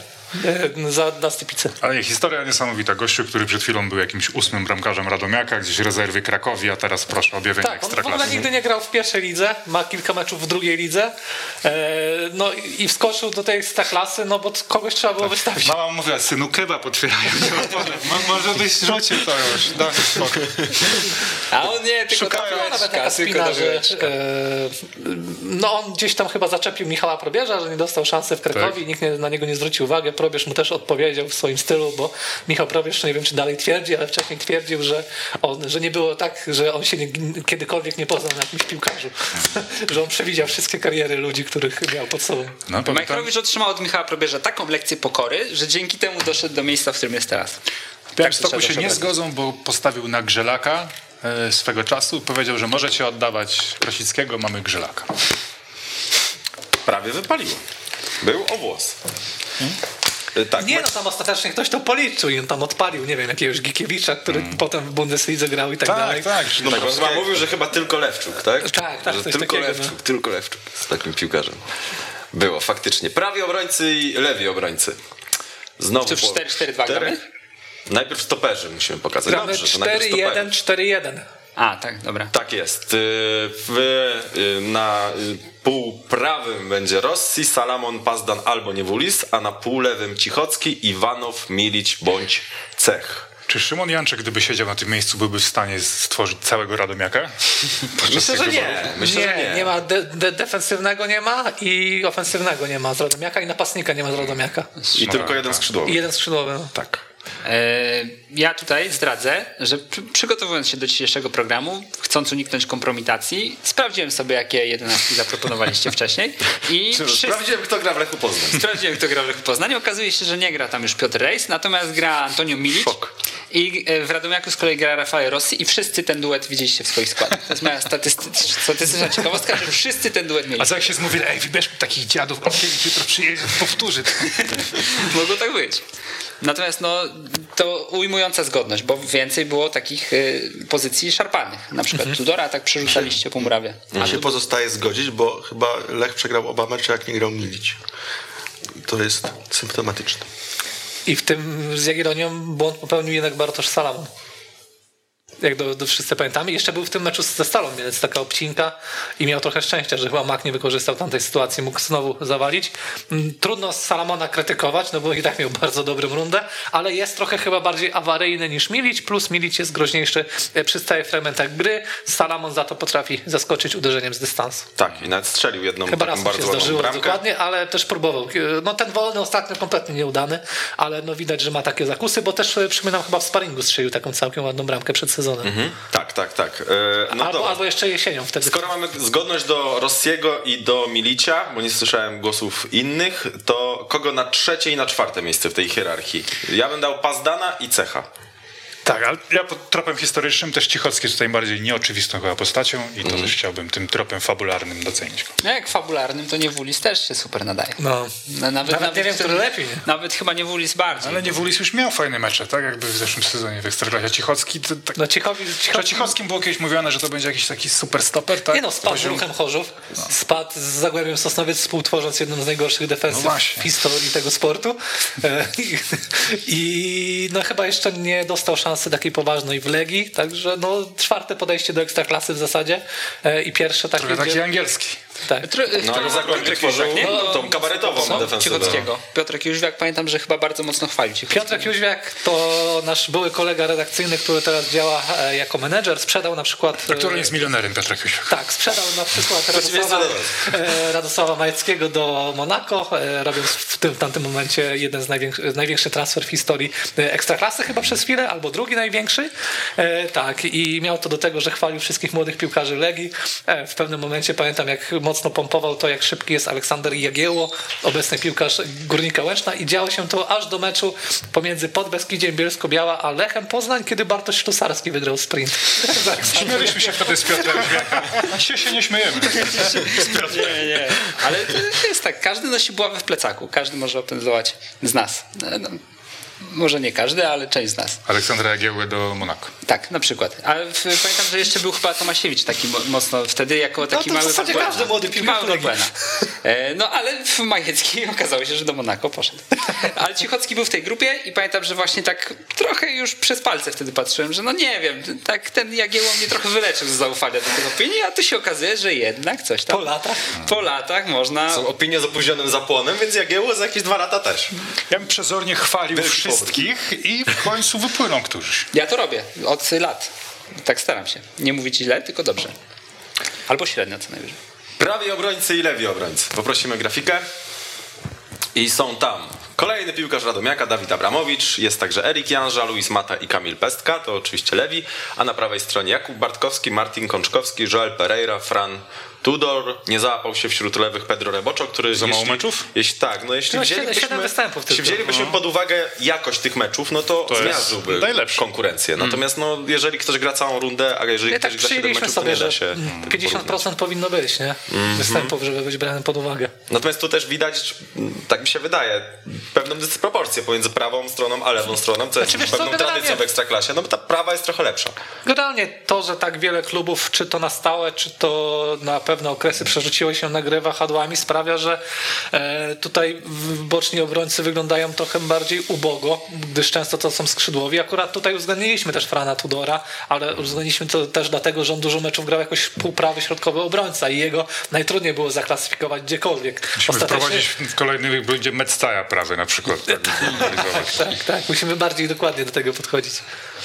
U mnie jest Tudor, na prawe, na, nie, na półprawym stoperze jest u mnie Tudor. Bo ja gram w... A nie możesz mieć półprawego stopera, musisz tu wybierać. No nie, no ja wiem, tylko tak się dzielę swoimi tutaj... Nie, no tutaj ja bym wskazał Tudora i na lewej stronie rzeczywiście jest pewien problem, dlatego stawiłbym na, postawiłbym na Dawida Abramowicza. Trochę tropem fajnej historii, bo no, on miał takie podejście do Ekstraklasy ostatnio w Wiśle Kraków e, i nie dostał tam chyba takiej wprawdzie fajnej, realnej szansy, żeby się pokazać. Mm. No tak. Paweł? Ja się zgodzę, ale nie zgodzę się z tobą, że to jest tradycja, że prawi są lepsi od lewych. Okej. Okay. Był taki sezon, że lewi naprawdę dobrze grali. Był Mladenowicz, Bujanża. Czy poprzedni? Stiglitz. Nie, ja może, a propos tego, ja sobie zacząłem, bo my na koniec, na koniec roku zawsze na weszło tak, no właśnie, dokładnie to jest wrażenie. Rankinga pozycja po pozycji i wypisałem sobie wszystkich lewych obrońców, których warto wziąć pod uwagę. Zaraz ale teraz, właśnie, tam zawsze jakiś Piotr Tomasik na ósmym. Bo to jest, bo to jest szokująca liczba. Czasami się zastanawiamy, ja już a może ktoś z pierwszej ligi, kiedyś Grzelaka z Korony yy, tak. Nie, był Mateusz Lewandowski normalnie był rozpatrywany. Mateusz Lewandowski był rozpatrywany. Tak, tak, tak. Jezus, Mateusz Lewandowski. Nie, ja zobaczyłem na tej liście Mateusza Lewandowskiego, bo zawsze tak szydzimy, że a, ja też bym mógł być na tej liście, a tu naprawdę czułem, że mógłbym. Zobacz, jak są nominacje do, na poszczególne pozycje, to, przeczytaj, no to, zobacz, to, się, to się ciągnie tak po czterdzieści pięć, tak, pięćdziesiąt tak, nazwisk tak. Na każdej, bo tak szeroko przodem, nie? A tutaj lewi obrońcy. Oj, jest... Przepraszam, kim jest ten ostatni? Ale przeczytaj, przeczytaj. Tymoteusz Puchacz, Maciej Rybus, Paweł Jaroszyński, Arkadiusz Reca, Adam Chrzanowski, Kamil Pecka, Bartłomiej Wdowik, Rafał Pietrzak, Hubert Matynia, który w ogóle praktycznie nie gra, Krystian Gettinger, Jakub Kiełb, Dawid Abramowicz, Piotr Tomasik, Sebastian Bartolewski, Marcin Grabowski, Daniel Dziwniel, Konrad Matuszewski, Marcel Błachewicz. Brakuje mi tu Adriana Klimczaka. To jest tak, nie wiem, czy dziesięciu wierzę. No nie, no będzie godnie, będzie godnie. Co? Tak, jeśli Gettinger kończy się tego miejsca, to wstydu nie ma. Marek Koźmiński miał jeden dobry występ. Nie, no to jest tak, wydaje mi się, że tam od szóstego miejsca będzie kategoria z braku laku. No. Tak, ale nie, to, to najgorszy był ten sezon, pamiętam, z Mateuszem Lewandowskim, bo, bo to był Saigon. I faktycznie wtedy rozpatrywaliśmy i pierwszoligowych, i w pierwszej lidze było to samo, że albo zagraniczny, albo polski, ale słaby. Ale to jest zarazem największe osiągnięcie Mateusza Lewandowskiego. Jego rodzice wydrukowali ten ranking i trzymają w domu, tak, nie? Do tego tak, jeszcze, jeszcze ta... obok jest oferta z K T S weszło. Był jeszcze we włoskim klubie, który nazywał się jak pizzeria. Tak. To też jest coś. Ale wszystkie się nazywają tak. Quattro Formaggi. Nie, no, on był Virtus Entella, więc... No, no, nie, to brzmi jak drużyna z C S a. No, to może ty. Leszku, z tych prawych, lewych, kogo byś ty wskazał? Bo jeszcze się ty eee, Tudora i chyba Mata, bo jak Mata przychodził, to mówiłem, że odpali i długo nie mógł odpalić, a potem odpalił, więc mam satysfakcję. To jest taka najlepsza historia wśród tych zawodników. Tudor też jest ciekawa historia w sobie, jako tam, że pierwszy telefon, który dostanie, to tak. Idę do tego klubu, tak. Więc też z klucza historycznego trochę. Ale to aż ciężko w to uwierzyć, a jednak każdy to potwierdza w Częstochowie. To, to rzeczywiście jest zaskakujące z tym Tudorem. Okej, okay, jedziemy dalej. Teraz zdaje się środkowi pomocnicy. Gramy na jednego defensywnego pomocnika, nietypową szóstkę, żeby nie było kłótni. Bo nie ma takiej pozycji. Patryk Sokolowski, Taras Romańczuk. A na kursie UEFA C mówią, że jest. Damian Dąbrowski, jest Kalce. Mówią, ale jestem po pro. Tu pewnie by się jeszcze mógł załapać Ashraf, pewnie Maciej Gajos. Yy, nie pamiętam, czy ktoś jeszcze. Może Josue, tak na, bardzo na siłę. Nie, Josue ofensywny bardziej. Oddał ofensywny, okej. Okay. Damian Dąbrowski. Według mnie. Jagiellonio, puść w końcu tego Tarasa Romańczuka do Turcji. Tak nic nie, z nim nie ugracie, bo już się nie da ugrać, to chociaż ten chłop zarobi trochę. Od trzech lat ma oferty. Dajcie chłopu zarobić. Ale widać, jak czyta się... Każdy jest te... kiepski mecz i tak Romańczuk przynajmniej jest takim ostatnim jest elementem, na... który trzyma poziom. To jest nie... najwięcej podbiorów w całej lidze. To jest niesłychanie trudne. W tak kiepskiej drużynie jak obecna Jagiellonia i tak zawsze prezentować poziom. Żałuję, żałuję, że na przykład nie ma Romańczuka, nie wiem, no... Znana jest ta historia, jak on się dobrze znają z Markiem Poprzunem. To byłby idealny zawodnik dla Marka Poprzuna do Rakowa. Natomiast to się nigdy, z tego co wiem, nie wydarzy. No ale marnuje czas. Marnuje czas i bardzo duży talent yy, Taras Romańczuk w Jagiellonii w tym momencie. Jeszcze to widać bardzo mocno po tym, yy, jak zmienia się ton wywiadów, które udziela Taras Romańczuk, bo on dość chętnie rozmawia z mediami i widać, że tak z pozycji takiego no, entuzjazmu, takiego zauroczenia Białymstokiem jest tak do takiej pozycji, no gramy, gramy. Nie, tak. On tak mówi teraz, od trzech lat to samo mówimy. Od tak, trzech lat tak. To samo. musimy się wziąć w garść, musimy... musimy Ale teraz już naprawdę, to, teraz już ja, naprawdę. On co mówił, od trzech lat to samo. No, no szkoda, szkoda go. Mhm. Natomiast ja, ja mam u siebie i Karlstroma, i Dąbrowskiego, ale wiem, że nie mogę tak zrobić, więc jeśli miałbym z tej dwójki wybierać, to chyba świeższe są wspomnienia dobrego występu Karlstroma. I go bym sobie wybrał. Ja też, ale tutaj jest taka dla mnie jak Karlström, ale różnica pomiędzy nim a Dąbrowskim jest minimalna, tak samo jak dalej jest lekka dysproporcja, no jest właśnie ten Sokolski i Romańczuk. Sokolski też chyba runda życia, wreszcie w ofensywie się podciągnął, bo to był jego duży, duży problem przez lata. Tak, ma pięć goli bodajże, co jest bardzo dobrym wynikiem. I ma no, też... Kiedyś był chyba w klubie zero, prawda? Tak, tak i ma długi pięć... czas. No, my się generalnie zakładaliśmy, że strzeli gola lewą nogą. Nie wiem, czy w końcu zrobił to, czy, czy nie zrobił, już nie pamiętam, o co tam dokładnie chodziło, ale... Miał wystąpić tak... w meczu w stroju Borata, jak nie strzelił. Tak, tak.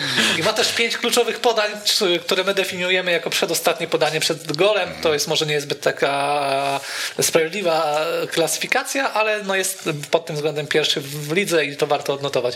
I tam też było kilka takich kolejnych okazji, nawet przy stałych fragmentach, co, co tak momentami no, może jeszcze tam jakieś asysty brakuje, ale no otwiera tę drogę do bramki wcześniej trochę Patryk Sokołowski. Mm-hmm. I dobrze rzuca z auty tak na, na, na wysokości czterdziestu metrów, tak celnie dosyć, jak już wykonuje te auty. Nie wiem, a to będzie jakaś to... ważna umiejętność. Tak, tak, tak, to jest ważne. To jest kluczowe. Tak, tak jak, jak raport scoutingowy, tak jak powiedziałeś, komentując mecz, auto jeszcze nie gol. Auto jeszcze nie gol. Wbrew pozorom. Kolejna kategoria, teraz skrzydłowi albo ofensywni pomocnicy. Nie wiem, kogo macie tam pod palcem, drodzy realizatorzy. Ofensywnych pomocników. Tu bogactwo dość duże. Iwi Lopez, Flavio, Mateusz Praszelik, Rafał Wolski, João Amaral, Jesus Imas, Mateusz Mak i Kacper Kozłowski. Dobrze, że są w osobnych grupach, bo myślę, że jest dwóch takich faworytów. Dobrze, że jest jeden Mak. Tak, to jest swoją drogą. Nie da się, myślę, skonstruować jedenastki. Musi być Mak. Bez... Ale jest z Amaralem, kurde. Nie, bez Amarala. Ciężko, ciężko, ciężko ma. Nie da się bez Amarala i nie da się bez Lopeza. A i tak gramy na dwóch ofensywnych, bo były takie lata w Ekstraklasie, kiedy tych dziesiątek łącznie nadających się do było pięciu, a teraz zobaczcie, jeden defensywny, dwóch ofensywnych, jest progres. I tu rzeczywiście jeszcze z Kubą się długo zastanawialiśmy, kogo ostatecznie dać, no bo jeszcze był Bartosz Nowak chociażby, który też się nadawał. Sebastiana Kowalczyka trochę w sposób sztuczny wypchnęliśmy na skrzydło, bo tam zagrał kilka meczów, ale no ta konkurencja wśród ofensywnych pomocników była tak duża, że no, musieliśmy tak zrobić i tam jeszcze kilku mieliśmy wypisanych. Tak, no Pele Van Amersfoort, osiem goli tak. w też przeciętnej Krakowi. No i nie, nie dostał się do ośmiu najlepszych ofensywnych pomocników. No trochę mamy też jest, jest więcej tych ofensywnych pomocników, zwłaszcza w tych drużynach, które grają na dwie dziesiątki, nie? Więc m- być może z tego to też wynika, że, że teraz mamy trochę większe bogactwo, bo więcej od nich zależy po prostu, poprzez taktykę poszczególnych trenerów. Ja wybieram Amarala i Iwiego. Jest to spójne z moją jedenastką. Jest, jest, nie, jest to spójne. U mnie też no Maka. Okay, ale tydzień temu miałem Jezus, tydzień wczoraj. Miałem Maka, Amarala i Iwiego w jedenastce. No ja też tak miałem. Nie, no ja ktoś się tak byłamie miałem. Poza ten właśnie um, przykład z... Iwi i Amaral? Ja tu jakby cały czas szedłem tym kluczem fabularnym, ale tu nie jestem w stanie. To były tak znakomite Myślałem, że wyciągniesz z rundy. Bawiam gąska. Nie, ale tak znakomite rundy Iwiego i, e, i Amarala. No tutaj z tej historii też są wybieralibyśmy fajne. Pewne piłkarza rundy, no co? Mm. Ale historie mm. też są fajne. Amaral odpalony zupełnie, tak wraca jak nowy transfer, a Iwi to chyba Wojciech Cygan mówił, tak, że nikt nie mówi w szatni Rakowa w tym języku co Iwi, a i tak Iwi ma najwięcej do powiedzenia wtedy. Jest bardzo fajnie, że jest spójny z, z tym, co widzimy na boisku.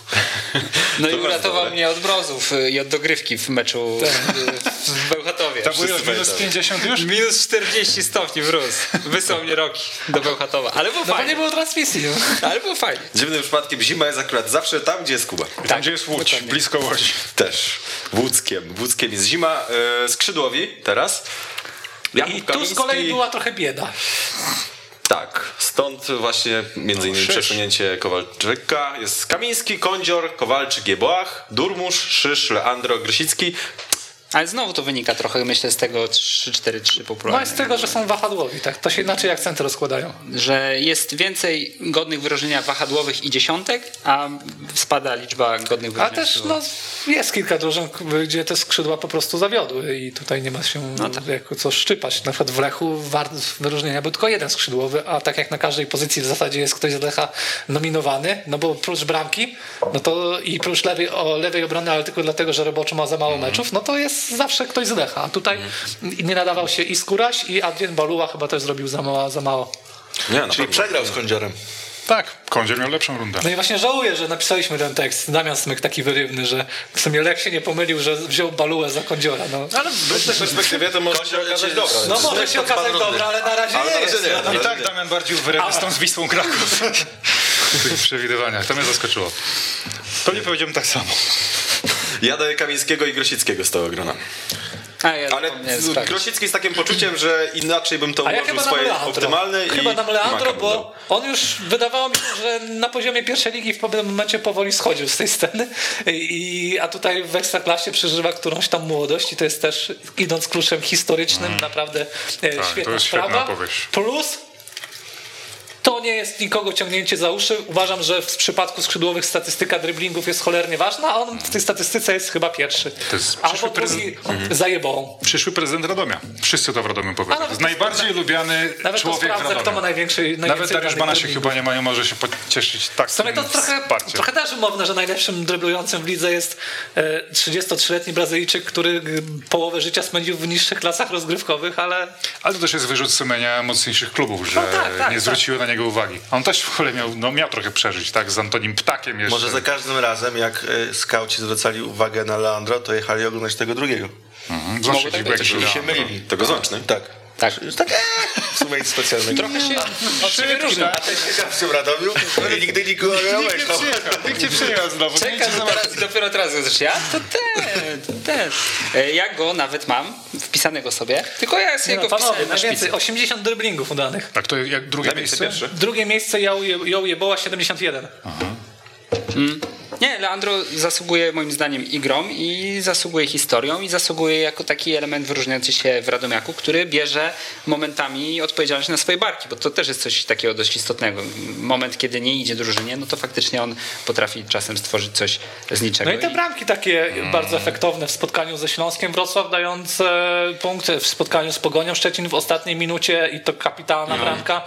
Teraz w tym meczu z Piastem Gliwice dwa gole, z tego jeden kapitalny. No tu się wszystko zgadza i efektownie jest, i jest efektywnie, i no widać, że jest takim wojskowym liderem. I przy tej słabszej konkurencji to rzeczywiście można bardziej pozwolić temu fabularnemu argumentowi jakby zadziałać i tu na pewno wtedy Leandro wygrywa. Tak, dla mnie Kamiński, Leandro.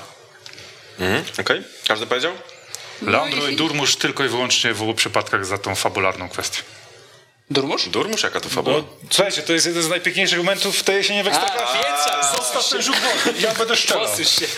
Ja mam z tym wykład. Nie, ja szczelam. Ja szczelam pierwszy. No ale i to... został, strzelił prosto w okienko, proszę bardzo. To ale śmiałem ty... się w głos z tej sytuacji. Kurwa, jeszcze nie czytałem. Pytałeś go o tę historię? No to pierwsze pytanie z wywiadu. No, powiedział tak na kozaka, że był... Przekonany. Ja taki byłem przekonany, że strzelę, ale jednocześnie tak się złapał za głowę, no ale dobrze, że strzeliłem.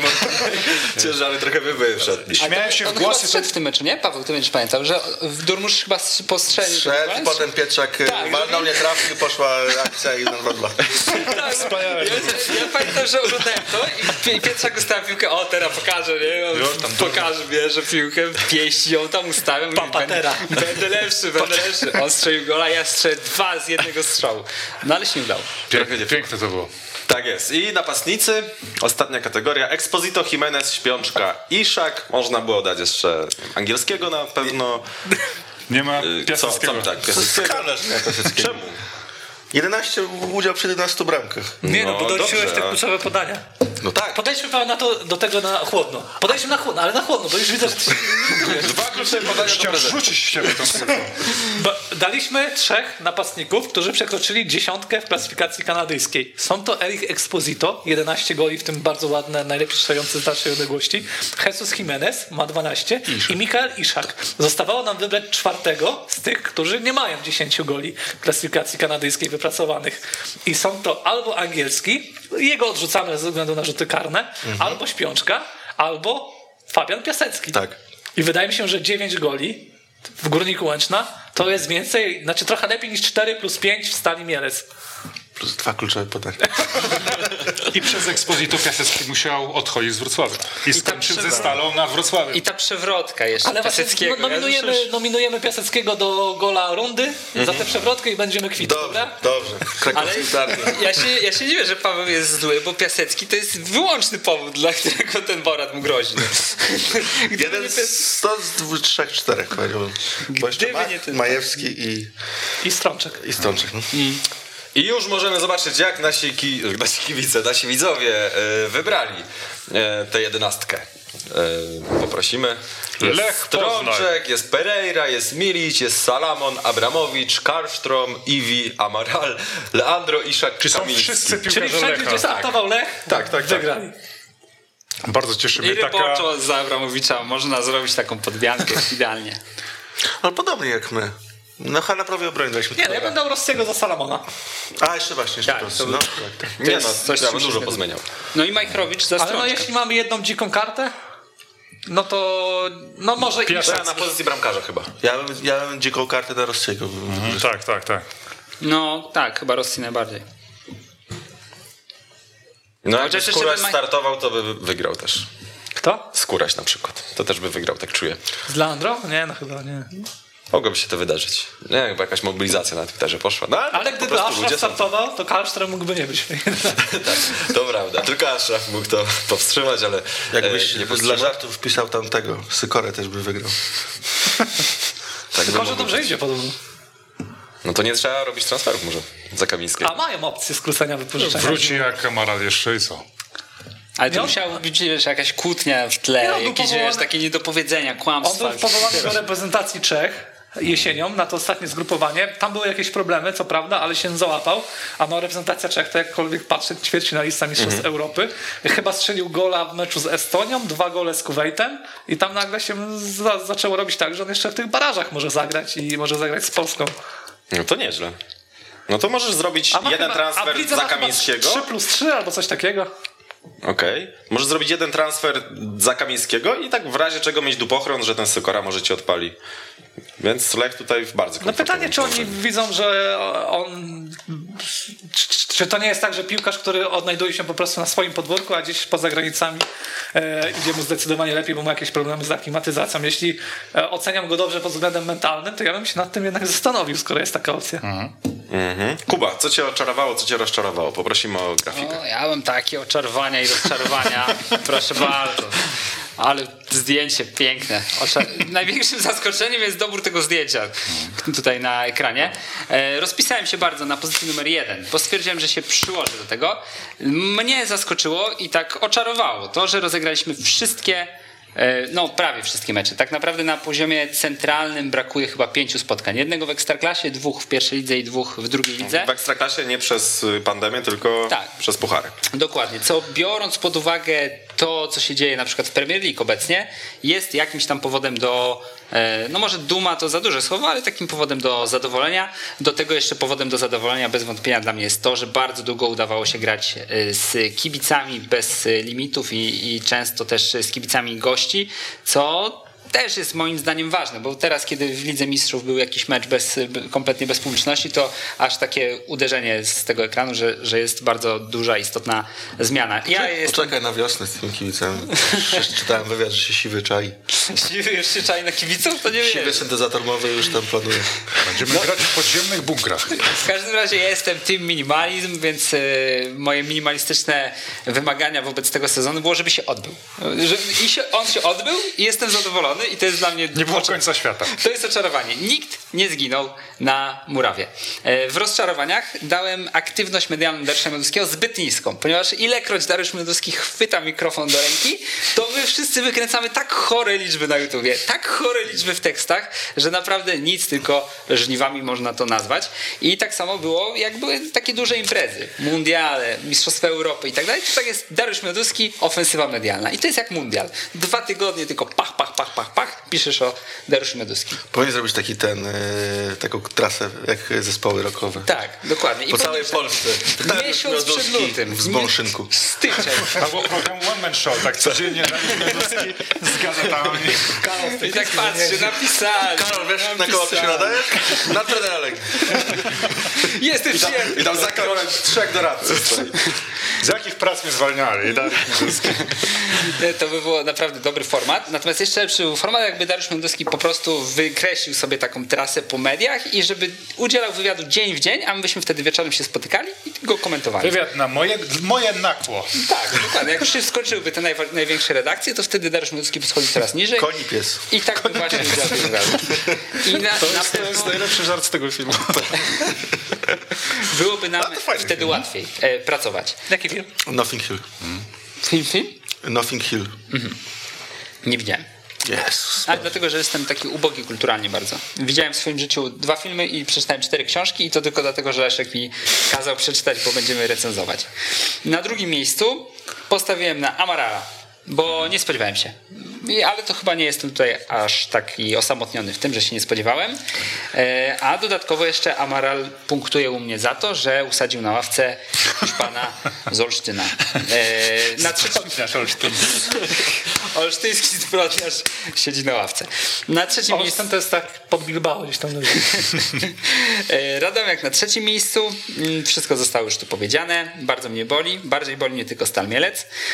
No i po drugiej stronie na drugim miejscu Zagłębie Lubin i tutaj przyznaję się, wierzyłem, wierzyłem w to, że Zagłębie Lubin będzie drużyną lepszą niż jest obecnie i wierzyłem też, że się zakwalifikuje do europejskich pucharów na finiszu ubiegłego sezonu. Przyznawałem się do tego już wielokrotnie, mogę się uderzyć w pierś, jestem e, dupanie ekspert, to wszyscy zresztą wiedzą, no i tak to z tym Zagłębiem się kończy, jak tylko ktoś w nich wierzy, to oni wtedy przynoszą rozczarowanie i ból. Natomiast na trzecim miejscu dałem Mahira Emreliego. I dałem go dlatego, że bardzo długo, około miesiąca, uczyłem się, czy on jest Memreli, Mehreli, Emheli. Jak już się nauczyłem, to on przestał grać. Byłem tego świadkiem. Mamy tak. cały odcinek, w którym mówimy tylko Mehreli. Tak, gdzieś klątwę. Cały czas mówimy Mehreli, Mehreli, Mehreli. Potem w stylu, o, topowy napastnik ligi, a my nie wiemy nawet, jak się nazywa. Nie? Nauczyliśmy się, wzięliśmy, nauczyliśmy się, powtarzaliśmy po kilka godzin, stojąc w korkach, bo w Łodzi zawsze są korki, stojąc w korkach powtarzaliśmy. Leszek, powiedz, Mahir Emreli. Powtarzaliśmy, nauczyliśmy się o Od tej pory strzał tylko w słupki, nawet kiedy nie było bramkarza w bramce, więc mnie tym mocno rozczarował. No i jest taką emanacją niemocy Legii Warszawa, która jej towarzyszy, ta niemoc Legii, od momentu, no od momentu, od, od dawna. Ciężko go zlokalizować. Dzban rundy i zanim wybierzemy dzbana, to tak mi się jakoś ta kategoria skojarzyła z Damianem Smykiem. Wideo Lech czy Warta? Zdaje się, teraz poproszę.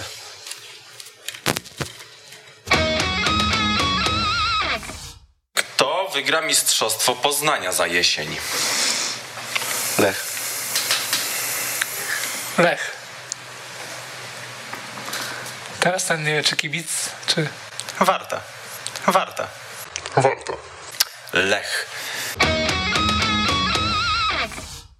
Brawo, Smyku, jesteś gość, jesteś gość. Trochę ci nie siadło, ale byłeś blisko. Myślę, że to o włos. O włos się to rozstrzygnęło. No, to Warta tak. Wicemistrzem Poznania, więc rzeczywiście nie było daleko. No tak, tak, tak. To ale prawda. Wielu z nas widziało Legię nad Lechem, a różnica między Wartą a... Nie, Blangu. No dobra, pośmiejmy się ze sobą. W takim razie dzban. Myślę, że tutaj nikogo nie zaskoczę, jeżeli wskaże kandydaturę oczywistą. Dariusz Mioduski. Też na D imię Dariusz Mioduski. No ja mam tutaj taką ściągawkę i wszędzie mam dużo różnych propozycji, a przed dzbaniem mam tylko Mioduski. Myślę, że to jest w ogóle taka kandydatura, że żadna inna nie dorówna, to, to na pewno. I takich też, jak myślałem nad tymi kandydaturami, to mocnych jest niewiele. Niby takich kandydatów trochę jest, ale takich naprawdę mocnych jest, jest niewiele. Czy trochę ale wspominaliście, wspominaliście o Miłoszu Kozaku, który no... A nie, też tak, żeby całej znaczy, rundy? No nie, nie, że całej rundy. Natomiast no, jeśli mamy trochę, no, nikt nie dosięgnie do pięt Dariusza Mioduskiego, no to można się pobawić w jakieś takie postacie z, z drugiego szeregu. No kiedy odjeżdża ci pociąg do Disneylandu, a ty wyskakujesz z niego w takim stylu, jakim wyskoczył Miłosz Kozak, to jest to bardzo... Bardzo słabe. Artur Jankowski. A ja chciałem Lubomira Guldana wskazać. Nie. Nie? To Artur wszystko Jankowski. Wyżej się rozegrało? Zaufaj. Pamiętaj, że, nie, ja bym był za Guldanem. Pamiętaj, że... A możemy ich obu w sobie. A może Soler i Paddić w jednym oknie przez obrońcę byłego. Duża sztuka. Działacze z Lublina. Ale ty to Czeka, z kim działacze, z, działacze z Lubina? Bo nie wszyscy, nie wszyscy znają tę teorię, nie wiem, być może wy też nie, ale że Lubomir Guldan ściąga tych wszystkich piłkarzy, żeby podbić swoją wartość i że on teraz powie władzom Zagłębia, że słuchajcie, jedynym stoperem, który tutaj się sprawdza, to jestem ja i musicie mi dać nowy kontrakt i Lubomir Guldan wróci na boisko takiej glorii i chwale, że wreszcie jest stoper, który potrafi grać w piłkę i tych wszystkich stoperów on ściąga tylko po to, żeby na ich tle wypaść lepiej. Taka była nasza teoria, moja i Leszka. Mhm. No myślę, że ma tak, to jest. Tak jest. Hmm? Ma to ręce i nogi. Tak jest, tak jest. Natomiast no słabo, bo jeszcze jak sobie wspomniałem wcześniej, że Cernomarkowicz tam był, no kurczę, ten Lorenzo Simić, no to jest jedna wielka... A jest stoper, wypatrzy dobrego. Ja tak dobrego myślałem o jakichś skandalach obyczajowych, ale to nawet nikt nikomu samochodu nie ukradł. Mm. Prawda. Radomiak wszedł do ekstraklasy i stał się cywilizowanym klubem. Nuda. Nie było też takich jakichś zwolnień, takich bardzo kontrowersyjnych. Lekkie były, ale no to nie jakieś wielkie kontrowersje. Znaczy no jest jeden trener, któremu bardzo średnio idzie, ale to nie jest nominacja do, do dzbana.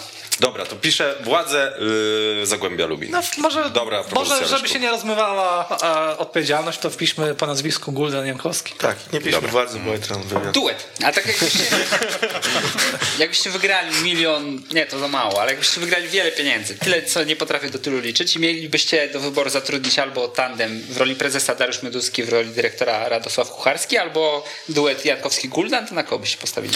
Ja bym postawił, myślę, że za... Dariusz Mioduski jest o tyle ciekawą, barwną majesień, że musi, możemy się zastanawiać, czy lepszym prezesem jest on, czy Ireneusz Król, który chciał stworzyć Dosper Katowice. Kapy Katowice. Albo Bolesław Krzyżostaniak, który skończył rządy w Olimbii Poznań. W nieciekawy sposób. No, to jest naprawdę kandydatura historycznie. To, co w tym momencie się dzieje w Legii, dzięki Dariuszowi Mioduskiemu, jest historycznie złe. Ale za swoje. Ale za swoje. Za swoje. Zawsze to fakt. Ale to za fakt. swoje. A Jankowski nie za swoje. Tylko za nasze. Nie, ale to średni dowcip. Wszyscy z Lubina się ja, w ogóle, ja w ogóle jakieś awantury, że, że, że Zagłębie wcale nie jest finansowane z publicznych pieniędzy. No bo to nie do końca tak, bo to jest... No nie aż czy ich, kurde. Tak, ale nie do końca, bo K G H to jest taka firma, że ona ma tyle wpływów, że może, wiesz, może, może nas kupić tutaj wszystkich, tak jak siedzimy. I nas kazać wydobywać. Ale miejsce. Też widziałem tę teorię, że K G H M płaci tyle podatków, że tak naprawdę to oni nas utrzymują. Znaczy nie, nie, bo to chodzi o to, że K G H M wypłaca dywidendy do państwa, tak jakby, tak? tak? Że, że K G H M zarabia i wpłaca do państwa to, co zarobi, a to, co nie wpłaci do państwa, to daje Starzyńskiemu. I że tak jest zorganizowane życie w Lubinie. Że wszystko, co wydobędą, to idzie na, na, dla państwa, a reszta dla Starzyńskiego. I tak to wygląda i dlatego... Państwo za Starzyńskim się wzięli. Tak, dokładnie. I dlatego Filip Starzyński kupił sobie Burundi. Całe państwo. E, ale tak serio. No, no, czyli wygodnie, czyli wygodnie. Że K G H M, że tam udział państwa jest trzydzieści pięć procent chyba i polega głównie na tym, że wyciąga właśnie pieniądze od nich. Wyciąga, wyciąga. I oni już mają dość tego państwa. Chcieli, bo niepodległość... Nie są odosobnieni. Woleliby zamiast płacić w Polsce, to woleliby kupić sobie drugiego Starzyńskiego. Jest nawet drugi Starzyński do kupienia. Yy, to trzech nam starczy, czy czwartego? No mamy dwóch, dwie kandydatury. Trzy mamy. Jak to trzy? Aha, zmieścił się Jankowski Guldan w jednym? Zmieścił, zmieścił. Okay. Ja bym rozważył Marka Gołębiewskiego. Porwał się nie. z motyką na słońce. Ale to na takie na, na, na konie go wsadzili, to wiesz, to tak... Jakbyś kopnął szczeniaka. Nie, nie, no dobra, to nie. Ja miałem, miałem, miałem, miałem takie, takie przemyślenie, takie, miałem taką propozycję, że może Harati. Albo ewentualnie ktoś, kto go kupił. Albo no. Chloszek. Znaczy generalnie jest dużo słabych piłkarzy, ale nie ma takiego jednego, kto, którym byśmy nie. powiedzieli tak, on. Takiego on był, Sera Rensa. On był najgorszym no nie, piłkarzem nie w Ekstraklasie. Nie ma takiego Jana Sobocińskiego. Janek to teraz zarabia w U S A w dolarach, także wiesz. A tam dolar gorzej niż euro stoi. Jak nas nie kupi K G H M, to nas Janek może kupić. Tyle tam zarabiają, w tym Charlotte. Michał Probierz za całokształt? To jest jakiś myśl. Tak. No. Bo też tak jak nieprzyjemnie się to wszystko kończyło. Jakoś tak bez, bez takiej klasy, bez czegoś takiego. Albo ten Witan, Indonezyjczyk z Lechii. Nie zachwycił mnie w tej rundzie. A jeszcze jest... Wiesz, ale ta wiara Lechii w indonezyjskich piłkarzy jest ujmująca. Trzeba dbać o followersy. Biznes jest biznes. A chyba już nie ma tego sponsora z Indonezji. Będzie nowy, zobaczysz. Nie, generalnie w kategorii największego zjazdu to może trochę Filip Mladenowicz, bo najlepszy piłkarz o, w Ekstraklasie tak. jest mm-hmm. najgorszym. Tak, w zasadzie. A, no, mm-hmm. może tak być. Albo jednym no. z najgorszych. No jednym z najgorszych. Myślę, że ma to ręce i nogi. Może być. To wpisuje Michała Probierza i Filipa Mladenowicza. Dobrze. Władze Zagłębia i Dariusz Mioduski. Nie Władca Zagłębia. Jankowski i Guldan. I Guldan. Tak. Okay. Możecie głosować na Twitterze kanału sportowego. Pięć. Zapraszamy was e, do tego.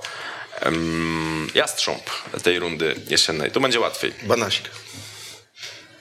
Lopez. Amaral. Kiereś. Chociaż okay. Nie wiem, z tym Kieresiem może się wyrwałem trochę, ale... Nie wiem, czy nie bardziej Lopez, Amaral, Majewski, Banasik. Trener Majewski może Lopez, bardziej. Lopez, Amaral, Banasik zostawmy i może Skorża.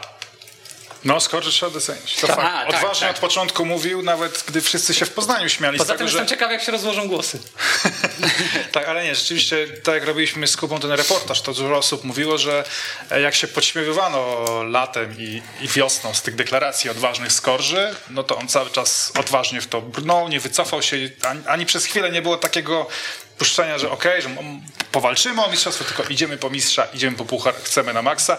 I w takich momentach zwątpienia jakichś mentalnych wszyscy odwołują się, ale jest Skorża, ale on cały czas y, dobrze to wszystko trzyma. Więc jak on, najbardziej, trener lidera to jest rozsądna kandydatura. On jest z tym też trochę spójny, tak mi się wydaje, bo y, widziałem tę konferencję, gdzie Szymon Janczyk zapytał go o to rodzinne miasto i tak dalej. On był tak wściekły, no wydawało mi się, że, że aż niewspółmiernie odpowiedział na, na, na to. No, to nie był żaden atak tak naprawdę. Takie... No weź powiedz, bo co ja nie słyszałem.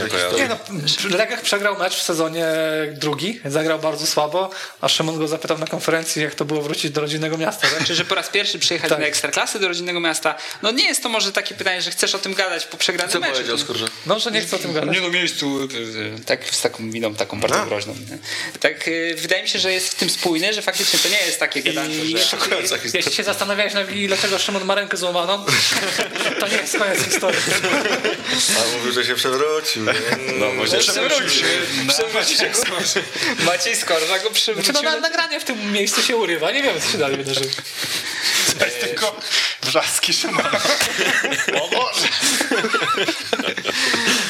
Więc Maciej Skorża podchodzi do sprawy naprawdę poważnie. Potraktował to osobiście, a jeszcze w dodatku to jest o tyle spójne, że w tym Lechu bardzo długo narzekano na mental, na przykład na to odwracanie meczów. To jest trochę obsesja polskich kibiców, tak mam wrażenie, bo widziałem po sobie, że można po prostu wygrywać mecze, być wysoko w tabeli bez odwracania meczów. Nie tracisz goli, więc nie musisz odwracać meczów, po prostu jesteś wysoko. Natomiast no Lechici dosyć często to przeliczali, że za Smudy to odwracaliśmy, a potem to jak już tracimy gola, to jest kaput, że nie da się nawet wyciągnąć remisu. Był ten słynny, znaczy słynny, no z Rakowem prawie im się udało wtedy odwrócić, ale i tak skończyło się wtedy bodajże remisem. No i mocno na to czekali, a teraz wydaje się, że, że, że ten, ta drużyna ma zupełnie inny mental, przynajmniej jeśli patrzeć na, na właśnie takie mecze, gdzie, gdzie, gdzie mi się nie układa, gdzie momentami są pod ścianą. No tak, no wypisz, wymaluj mecz z Górnikiem Zabrze, to co powiedziałeś, to najlepszy dowód. Z Pogonią Szczecin. Mhm. No. Także. Także wrzucam ankietę na Jastrzębia z Iwim, Lopezem, Amaralem, Banasikiem i Skorżą. Eee, myślę, że chcesz mi rzucić. Ty. Chciałem się nastraszyć. Ty. Co? Co? Kogo lobbujesz? Będziesz bity. Będziesz, nie, nie, nie. Będziesz bity. Tak bez powodu. Eee, jak puścimy planszę z rozczarowaniami i oczarowaniami Rockiego, to będziesz bity. Nie. Poza kamerami. Także poprosimy o te plansze i yy, omówienie. Niestety Rocky przegrałeś. Rocky jest rozczarowany o szyjekmi? Nie. Ale muszę powiedzieć, to jest oczarowanie. To jest oczarowanie. Nikt, nikt mi za to nie zapłacił, ale to oszy jest dobre całkiem. A jeszcze lepsze... O smaku bzu i agres, a, agres. O smaku bzu, ja to, to nie piłem już. Właśnie, wiecie no. co jest najgorsze? Że ja bardzo bym chciał, żeby oni sponsorowali nasz program, bo ja piję co tydzień energetyki podczas naszego programu, a oni zrobili też Wiedźmina energetyki. Jest energetyk zamieć, o smaku chyba... A to jest energetyk? Malina limonka. Nie, to jest jakaś woda z kofeiną, coś takiego. Nie, a jest też jest... energetyk. Nie, to jest niacyna, biotyna, witamina B sześć. To jest woda witaminowa. A, a to, ja, to tylko mnie dali energetyka? Tak. A, to no, dziękuję. Znają się, wiedzą co, co ja piję. Natomiast jest y, właśnie energetyk, który się nazywa tak jak eliksir z Wiedźmina, zamieć. I ja sobie go kupiłem, no bo lubię Wiedźmina. Po prostu jestem fanem uniwersum i przeczytałem książki i grałem w gry. Serial nie oglądam. Kuba, specjalnie dla ciebie. Pełna lodówka. Tych energetyków? No jest ja. zamieć? No jak jest zamieć, to jest chyba. To zaraz biorę do domu. E, I tak sobie pomyślałem, wrzucę na Twittera, bo jest naprawdę dobry. Ja jestem znawcą energetyków, bo piję ich dużo. Jest naprawdę dobry i pod względem tego, że spełnia swoją rolę. Kot i jaskółka jest. Jaskółka jest, zamieć, zamieć lepsza. I spełnia swoją rolę dlatego, że jest smaczny. O, jest zamieć? Mamy prezent. Jest zamieć. Jest dziękuję. Do rąk własnych, do rąk własnych. Pięknie dziękuję. Naprawdę polecam. Jest zamieć. I jeśli chcielibyście się też w Tetrykach reklamować, panowie z Oshii, to zapraszamy. Bo ja bym chętnie pił to co tydzień. Dej. Gdzie myśmy byli z tym podziałem? Chcecie stół? Yy, ja nie mogę. Jednego na pięć rozpijemy zaraz. Polej, polej, Kuba. Damy kubki polej. Yy, jeszcze raz plansza, ja będę jeszcze raz planszę, tak. Roki musi opowiedzieć, ale pamiętajmy, że Kuba kiedyś robił testy dla energetyków na wyszłość. Na historię, dobra, dajmy spokój z tymi. To teraz nie śpię, to teraz nie śpię. Wygląda to jak piłkarz z Pro Evo sześć, bo ostatnio sobie odpaliłem i podobnie mają zdjęcia ci piłkarze. Nie, ale są chudsi trochę. Kiedyś były takie jak Borysiuk skądś wracał do Jagiellonii, był taki samotny, że wróci, roki tak właśnie. Wrócił do Ekstraklasyka Ekstraslauta. Ja jestem łagodnie uśmiechnięty. No właśnie, jak Borysiuk tam. Masz tak. dwadzieścia sześć lat i wróciłeś do Ekstraklasy. I Dobra, chyba. Dobra. Nie, jak on miał? Aaron Lennon. Hmm? Też takie miał zdjęcie. A potem się okazało, że on ma depresję. A, to przepraszam, no. Że wywołuje ten temat. Yy, zaskoczenia. Radomiak to oczywiste. Adam Majewski, bo on startował z takiej pozycji, że wcześniej pracował tylko w rezerwach Wisły Płock. Dostał szansę na poważnym poziomie w pierwszej lidze w Stomilu Olsztyn i on dużo opowiadał o tym, jak ma ta, ten jego Stomil wyglądać, że będzie grał ofensywnie, że trójką obrońców może i tak dalej, a skończyło się w zasadzie tylko na opowieściach i jeśli chodzi o samą grę, no to już było zdecydowanie gorzej. Szansę w Stali Mielec dostał chyba głównie dlatego, że po pierwsze był tani, po drugie nie marudził na to, jak wygląda ta kadra. No, trzeci powód to może dlatego, że no nie wiem, był, był piłkarzem i... i, i, i, i bo tam mia... szybko trzeba było zatrudnić trenera, bo tak, tak, to tak. po prostu odebrał.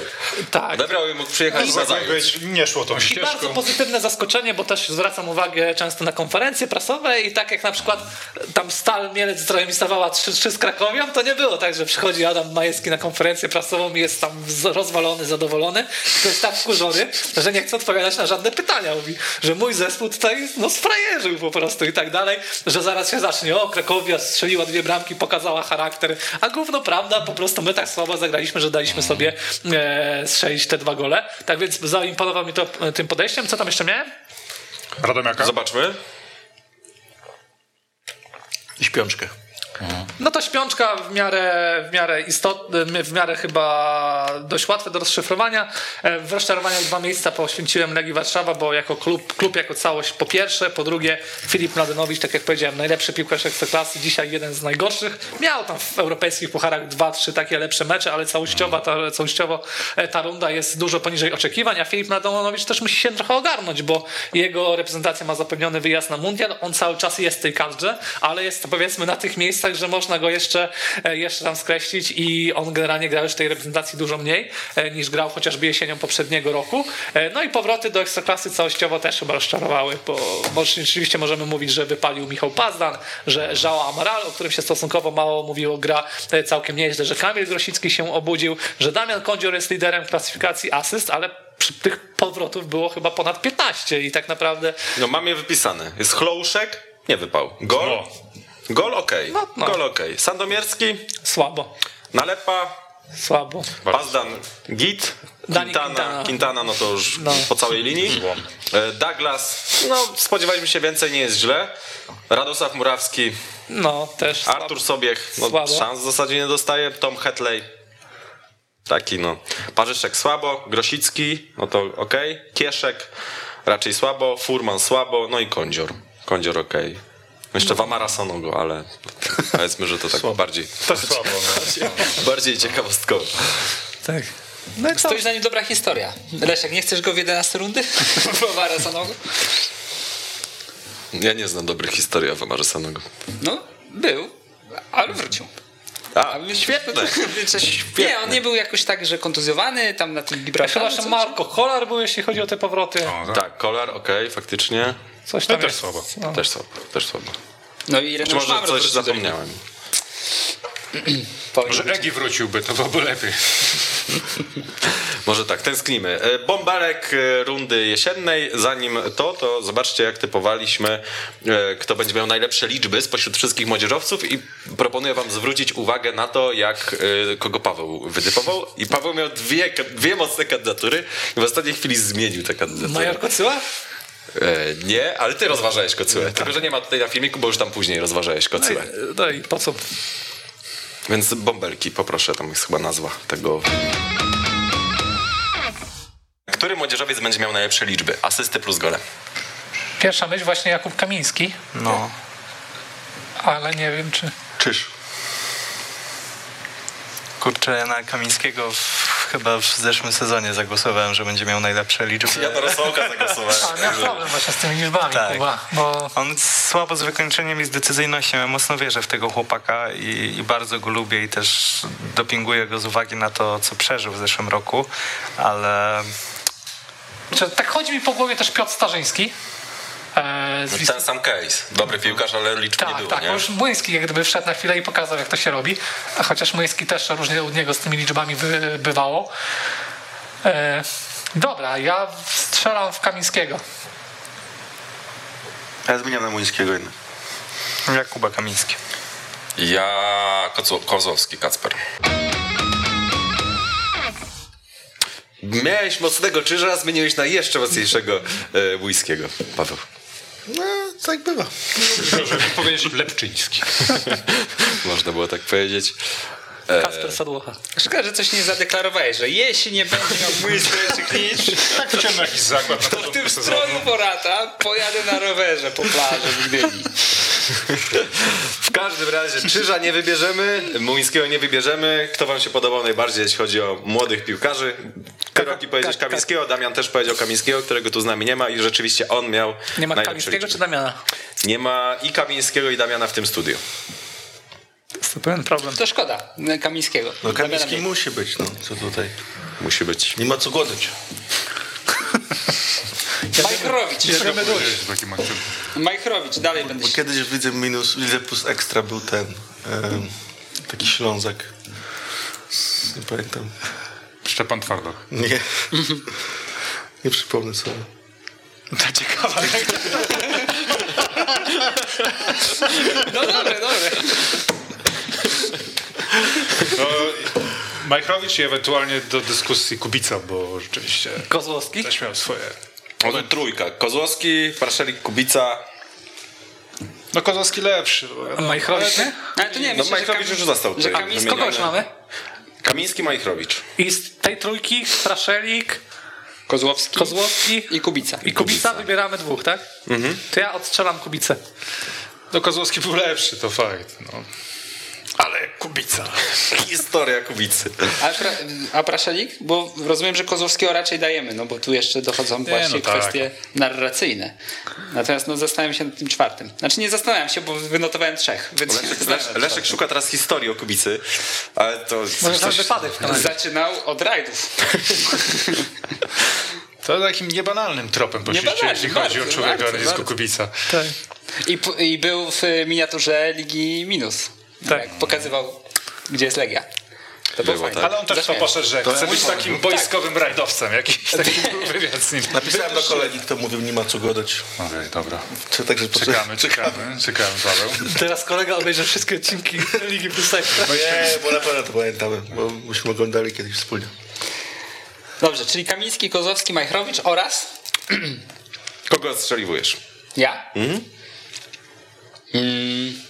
No ja chyba wolałbym odstrzelić Praszelika, bo jednak y, tak trochę padł ofiarą tego, że cały Śląsk mnie rozczarował. W momencie, kiedy uwierzyłem i zacząłem na nich stawiać, przestałem. No, akurat par paradoks tej sytuacji, że dwóch, no nie wiem, czy dwóch najlepszych piłkarzy z pola, nie, bo Exposito jest jeszcze, ale no w trójce najlepszych piłkarzy z pola jest dwóch młodzieżowców, tak mi się wydaje, że Bejger i, i Praszelik i Exposito jako trzeci. No za to też chwaliliśmy Śląsk, że generalnie ma bardzo zbalansowaną, znaczy zbalansowaną to może złe słowo, ale że ma kadrę, gdzie faktycznie jest przygotowany na to, że jeśli jeden dobry młodzieżowiec odejdzie, to zaraz powinien na jego miejsce wejść następny, który już jest gdzieś tam na to przygotowywany. Chwaliliśmy ich za to i całe wiele innych rzeczy ich chwaliliśmy. No, wiesz co, Śląsk ma byłych piłkarzy Manchesteru United, mm. bo jest o, by, by, Bayernu. Milanu, Bayernu. No. I Atletico Madryt. Jest za to chwalić. Dobrze wspominają, kto czyje auto pożyczał. Będzie piłkarza. Jak tak sobie Wejger, Javier Chyjek i, i Bargiel i kto tam jeszcze? Zylla. I, i tak, i Zylla jak sobie usiądą, no to mogą sobie pogadać. Nasze generalnie... życie poszło dobrym tropem do kariery. Ja ze Śląska bym nikogo nie dawał, bo w ramach kary za to, że mają jednocześnie właśnie Bergera, Begera, Bargiela i całą resztę. Tak, tylko jeden grawiec, ułatwiają nam sytuację. Tak, no, natomiast no, ja bym, ja bym mówię, tutaj jednak postawił na Kubicę, dlatego że Leszek go zaproponował, więc w ramach takiej lojalności. A poza tym, no mówię, Śląsk mnie rozczarował. Coraz ciekawsze są te klucze. To prawda. Nie, Śląsk mnie po prostu wnerwia, tak po ludzku mnie wnerwia. Paweł, bądź wobec mnie lojalny. Bądź, bądź, bądź, to będzie remis i wtedy Kuba będzie zdecydował.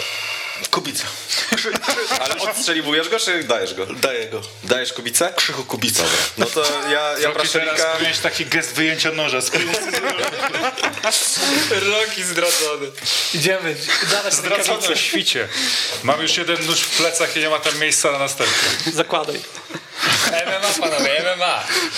Nie, zaraz się sprawdzimy. Skończysz, skończysz jak Mamet. Czyli podpis? Mój. A, no tak. Słyszałem, że ze Smykiem lubicie sparować przed wielkimi walkami, kiedy Smyk się przygotowuje. Jest, akurat... jest film nawet, bo Smyku się założył ze mną, że jak, że jak będziemy w parterze, to jest stary mnie poddać w minutę. I podniosłem to do stójki w trakcie tej minuty. Mm, to elegancko. Jestem mocny. Ja mam na telefonie, mogę wysłać do reżyserki. O, tak. Dawaj, dawaj. Nie, no to się nie nadaje. Kuba, ty już się podpaliłeś. Ty już się podpaliłeś. Dopiero wyskoczyłem wyświetlenie. Ale Smyku coś krzyczy w tym czasie, czy nie? Nie, on, on w ogóle zakłada mi dźwi, ten, tutaj duszenie. Ja jakoś tak wstałem, więc... To jest podobna walka do Maciej z Korzarzem. A wiem, wiem, tak kiedyś opowiem wam, graliśmy w piłkę na, na Orliku w ramach Play Areny i grali tacy stra... no zabijaka, jeden na drugim. No i jeden z naszych młodszych zawodników kopnął jednego z tych zabijaków, no i on do niego doleciał w parterze i go tak złapał za pagony, tak siedząc na nim. No i ja na tego zabijakę, no w ramach pomogę koledze, wskoczyłem na niego, na, niego, na jego plecy. No i on wstał ze mną na plecach, zrzucił mnie z tych pleców, no tak, Paweł, tak się spojrzał, o co chodzi. Mówię, także to było nierozsądne z mojej strony, bo naprawdę jak wstał, to tak byłem tylko punkcikiem na jego muskularnych plecach.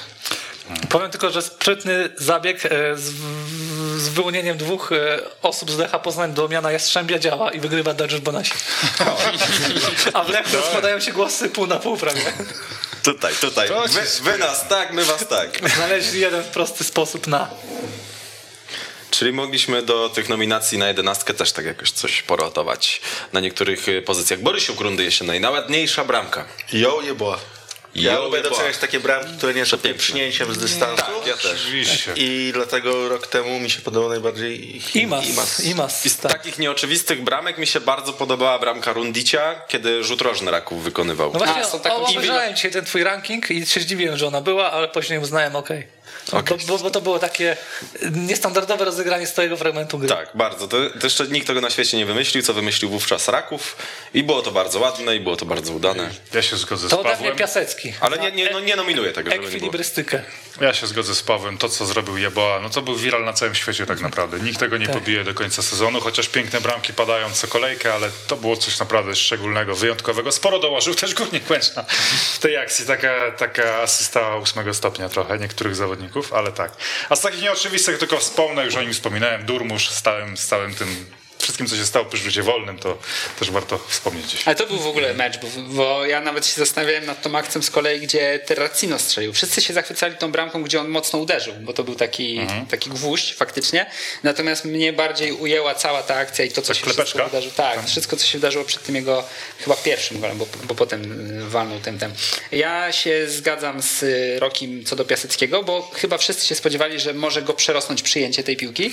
No trochę go przerosło. No, nie, no, bardzo, bardzo wysoko. Nie było, no tak, nie było takie przyjęcie. Pyk, pyk, tylko trochę, trochę wysoko. No i potem jak już miał to tak ustawione, to mówię, będzie próbował wycofywać albo się zastawiać, coś, a tutaj okazało się, że się, się złożył naprawdę idealnie. No i ja sobie wpisałem jeszcze... Nie no, jeśli chodzi o pieprznięcia, Kakabadza musi No być. właśnie, I sobie Otara jeszcze z Otara sobie wpisałem. No taki Paward Ta. typowy, no kurczę... Piękny, piękny uderzenie. Strasznie lubię takie nakrycia, bo one są niesamowicie efektowne i kiedy jest ujęcie z zapleców i widać, jak ta piłka tak... Pawarda to oglądałem chyba z tysiąc razy już. Kogo powiedzieć Leszków? Poldi z Łęczną. Też tak. Myślę, była, że też ta bramka ja musi być, tak. Nie, nie rzucił Gostomski nie wiedział, co się dzieje tak naprawdę. Tak. To była niezwykła trajektoria lotu. No ale to jest, też się zgadzam, że no pieprznięcia to no, naprawdę... No kilka takich podobnych bramek było, bo nawet Durmusz strzelił taką podobną. Tak, nie, jednak... nie z wolnego, tylko w innym meczu, nie? Ze, z, ze Stalą. No, te, też tak zawinęła. Tak, i przy tych pieprznięciach musi być coś wyjątkowego i chyba takiego coś wyjątkowego było właśnie przy tym strzale Kagabany. No ale jeszcze mamy jedno miejsce, nie? Mhm. No ja bym to Podolskim wypełnił, ja to, to ostatnie miejsce. Można go wspomnieć. W sumie Podolski dał to dwie takie ładne bramki, no tak. To za kształt. Coś dał to Ekstraklasie. Mogło wyglądać to gorzej, jeśli chodzi o Poliego w tej jesieni w mm-hmm. polskiej lidze. No pewnym zaskoczeniem jest to, że tak gra regularnie i, tak. i potrafi godzić różne swoje inne zajęcia. Nawet w meczach wyjazdowych. Nawet w meczach wyjazdowych. Trzeba to doceniać. Logistycznie tak, jest dobrze zorganizowany. Nie spodziewali się. Znaczy część z nas. Nieobecnych tu studów. Dostałem informację, że był to Marcin Malinowski. Popularny Malina. Molina. Który, który to piłkarz miał taką dziwną ksywkę? Skuter. Szyndrowski. Szyndrowski. Szyndrowski skuter. Jak spotkacie kiedyś Marka Szyndrowskiego, spytajcie go, how much is the fish? Będzie wiedział. No i się dziwię, że to zgadzam. Co? Bo miałem o to pytanie w quizie i zgadzam. Tak, Szybko. ale, ale to how much is the fish? Tak czy... Nie, nie, ale bo tam był Szyndrowski i w tym ruchu jeszcze jeden był taki. No przypomniałeś sobie, który bardziej jak skuter wygląda. Nie, no na środku obrony, ja ten drugi. Wleciał Ławski? Nie. Stawarczyk? Stawarczyk. Stawarczyk. Stawarczyk. To był duet, to był duet. Stawarczyk trochę wyglądał jak ten, jak Grucha z... Mm, tak, tak. Z I trochę jak jego tata też. Gruchy? Nie, Stawarczyka. Nie wiem. Mam nadzieję. Puściłem tę ankietę na Twittera z Jebłachem, Piaseckim, Kakabadze i Podolskim. Na koniec jeszcze wybierzmy najlepszego trenera rundy jesiennej, czy też całej jesieni. I mamy też wideo, kiedy typowaliśmy, który trener zostanie jako pierwszy zwolniony. No nikt z nas nie trafił, nikt nie był nawet blisko. Kto pierwszy zwolni trenera? To, mówmy się, wydarzy się jeszcze jesienią. To wydarzy się jeszcze dzisiaj. Stal Mielec. Tak. Może powiem Bruk, bo, bo tam cały czas jest bardzo dużo tarcz na linii. Pan dyrektor, pan trener. Ja po niskim kursie Stal Mielec. A ja mówię Wisła Płock. Tylko ja wymieniłem klub, w którym rzeczywiście zwolniono. Aha, nie przed ostatnim, przed ostatnim meczem. Ale, ale, ale. Ale Kuba był blisko, bo gdyby za pierwszym razem, kiedy pomyśleli, że chcemy go zwolnić, go zwolnili, to tak. mogłoby to być. Zresztą Roki tak samo, bo Lewandowski też chyba był. To nie było tak, że nagła decyzja, tylko dojrzewało to bardzo mocno. No cóż, tak trochę nie trafiliśmy, a pierwszym zwolnionym trenerem był Piotr Stokowiec. To było I to jedno z większych zaskoczeń sezonu. I też pewnym zaskoczeniem jest to, że ta zmiana się obroniła. A propos trenera. Jutro w Zagłębiu Piotr Stokowiec, nie? Tak? Chyba tak. Będzie przedstawiony na konferencji. No tak, bo jest konferencja. Chyba tak. Ale nie, no, tak ktoś pisał, ale tak dzisiaj zerkałem tylko na media Będzie. społecznościowe. No trudno, co zrobić. Ciekawe, gdzie wyląduje Dariusz Żuraw. W jakich ciepłych krajach. A, to jest takie sprytne nawiązanie tego nazwiska. Ta, Arabia Saudyjska. Bo żurawie to takie ptaki. To. Ale gdzie wyląduje? A, no, nie, że gdzie podejmie. Nie, nie ma co godać. To się przyjmie. To się przyjmie. Popularna Malina.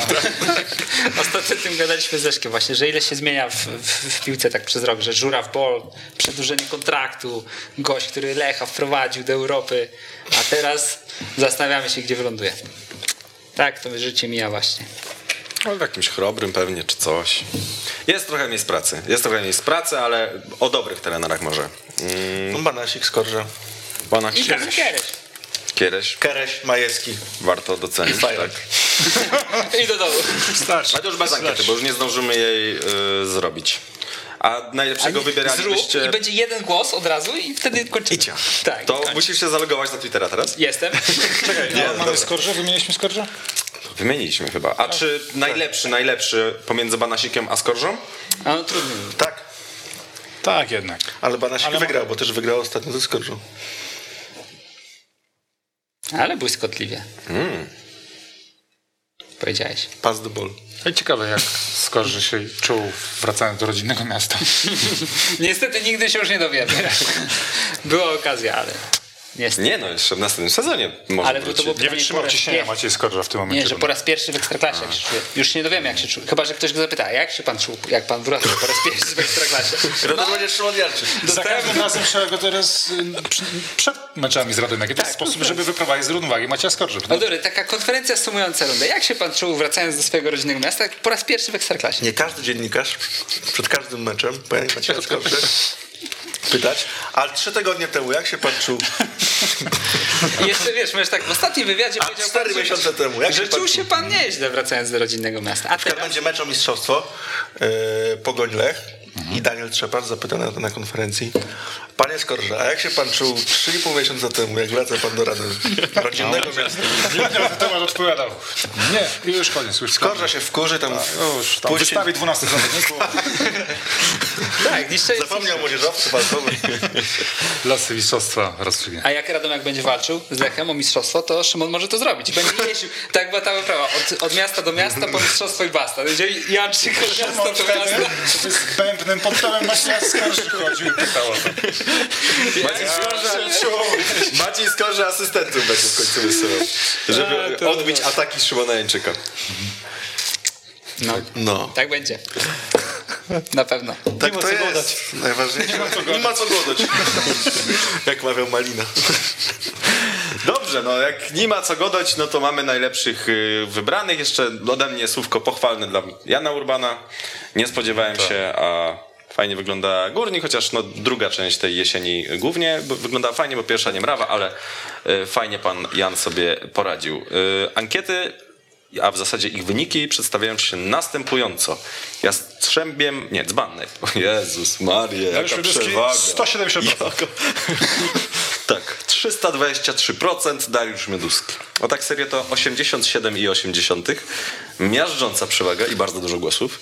E, Guldan i Jankowski ledwie trzy procent.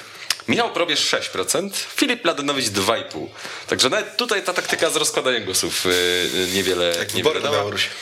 Gratulujemy panie Dariuszu. Jastrzębiem rundy jesiennej z kolei został wybrany Dariusz Banasik. Yy, drugi Amaral, ale to, ale trzeci Skorża, sprytny zabieg, sprytny zabieg. Czwarty Lopez. Tak, to, to, a jak tutaj... sumujesz Amarala z tym? Ze Skorżą? O, trzeba umieć liczyć. Nie, to więcej mają, więcej, więcej, tak, tak, tak. Mają prawie pięćdziesiąt procent razem, a y, Banasik ma trzydzieści siedem procent. Y, bąbelkiem rundy jesiennej został wybrany. Tu jeszcze trwa ankieta, ale chyba nic się nie zmieni. Jakub Kamiński, żadne zaskoczenie. Drugi Kozłowski, trzeci Majchrowicz, czwarty Krzysz, Krzysztof Kubic. Kubic. Y, przepraszam. Skandal. Przepraszam Krzysztofa za to, że Kubica. Zjadłem mu jedną literkę. Z kolei w Borysiuku, no tu jest jeszcze, tu jeszcze co, coś się może wydarzyć, bo osiem minut do końca. Jeboła i... wygra.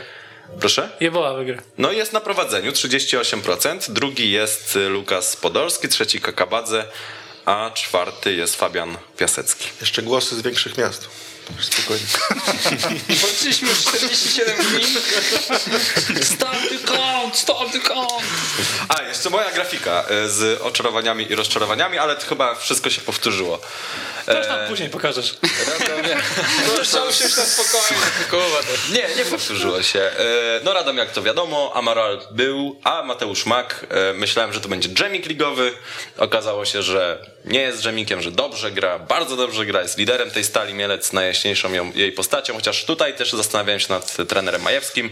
W rozczarowaniach Legia i Mladenowicz byli, Ireneusz Mamrot też mnie Pojawiła się też nowa postać wśród rozczarowań. Tak czuję, bardzo... że zauważysz ten fakt. Bardzo mnie interesuje Kuba. Powiedz mi, dlaczego rozczarował cię szkoleniowiec Jagiellonii Białystok, która ostatnio przegrała zero do pięciu z Rakowem Częstochowa, i Ireneusz Mamrot? Być może trochę na ostatnim w wrażeniu pojechałem, natomiast no niewątpliwie jest to duże rozczarowanie. Myślałem, że jak już wraca do tego Białegostoku, to jakby czuję, że y, sam po sobie czuję jak ten Durmusz przed y, rzutem wolnym, że, że to mu wyjdzie, a nie widzę żadnego pomysłu po Jagiellonii Białystok. Nie wiem, co ma grać Jagiellonia, nie wiem, jaką ma mieć wizję. No taki klub, dalej taki, taki mamrotowy. No.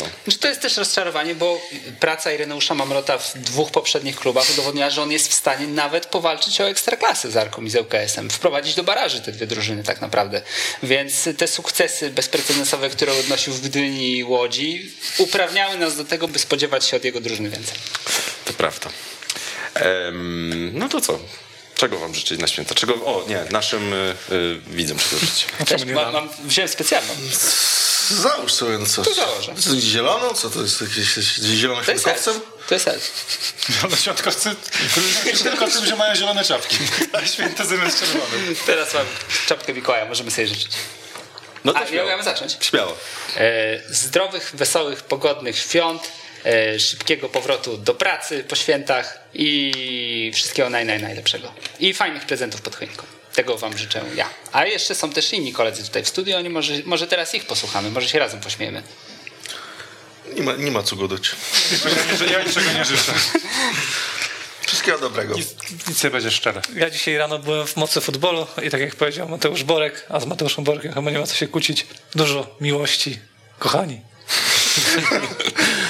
Ja wam życzę przejezdnych dróg i wam też zwłaszcza. A, tak, prawda. Nie wiadomo, co tam się w Łodzi od tamtej pory zdążyło zdarzyć. I czy istnieje? Myśleliśmy, że to będzie jak w Frostpunku, bo Leszek mi opowiada o tej grze, że to jest taka gra postapokaliptyczna, gdzie cała ludność żyje wokół jednego reaktora jądrowego i musisz dbać o to, żeby ten reaktor nie zgasł. I w Łodzi zgasł. I właśnie wrócimy to już sceną zamarznięci. Niestety. Tak to wygląda. Straty oszacowano na dwadzieścia złotych. Trochę mniej, bo jesteśmy tutaj. Jakbyśmy byli tam, to mój... mój, mój Masz się więcej. W sumie tak. W sumie tak. Mateusz Okuszewski. To była przyjemność. To była przyjemność. Jakub Olkiewicz. Dziękuję, to również była przyjemność i polecam. Paweł Paczul. Dziękuję. Leszek Mirowski. Dobranoc. I Jakub Białek, dziękujemy wam za tę rundę. Wracamy oczywiście w lutym wraz z Ekstraklasą i pierwszą ligą chyba też w lutym. Słuchaj nas na weszło kropka ef em.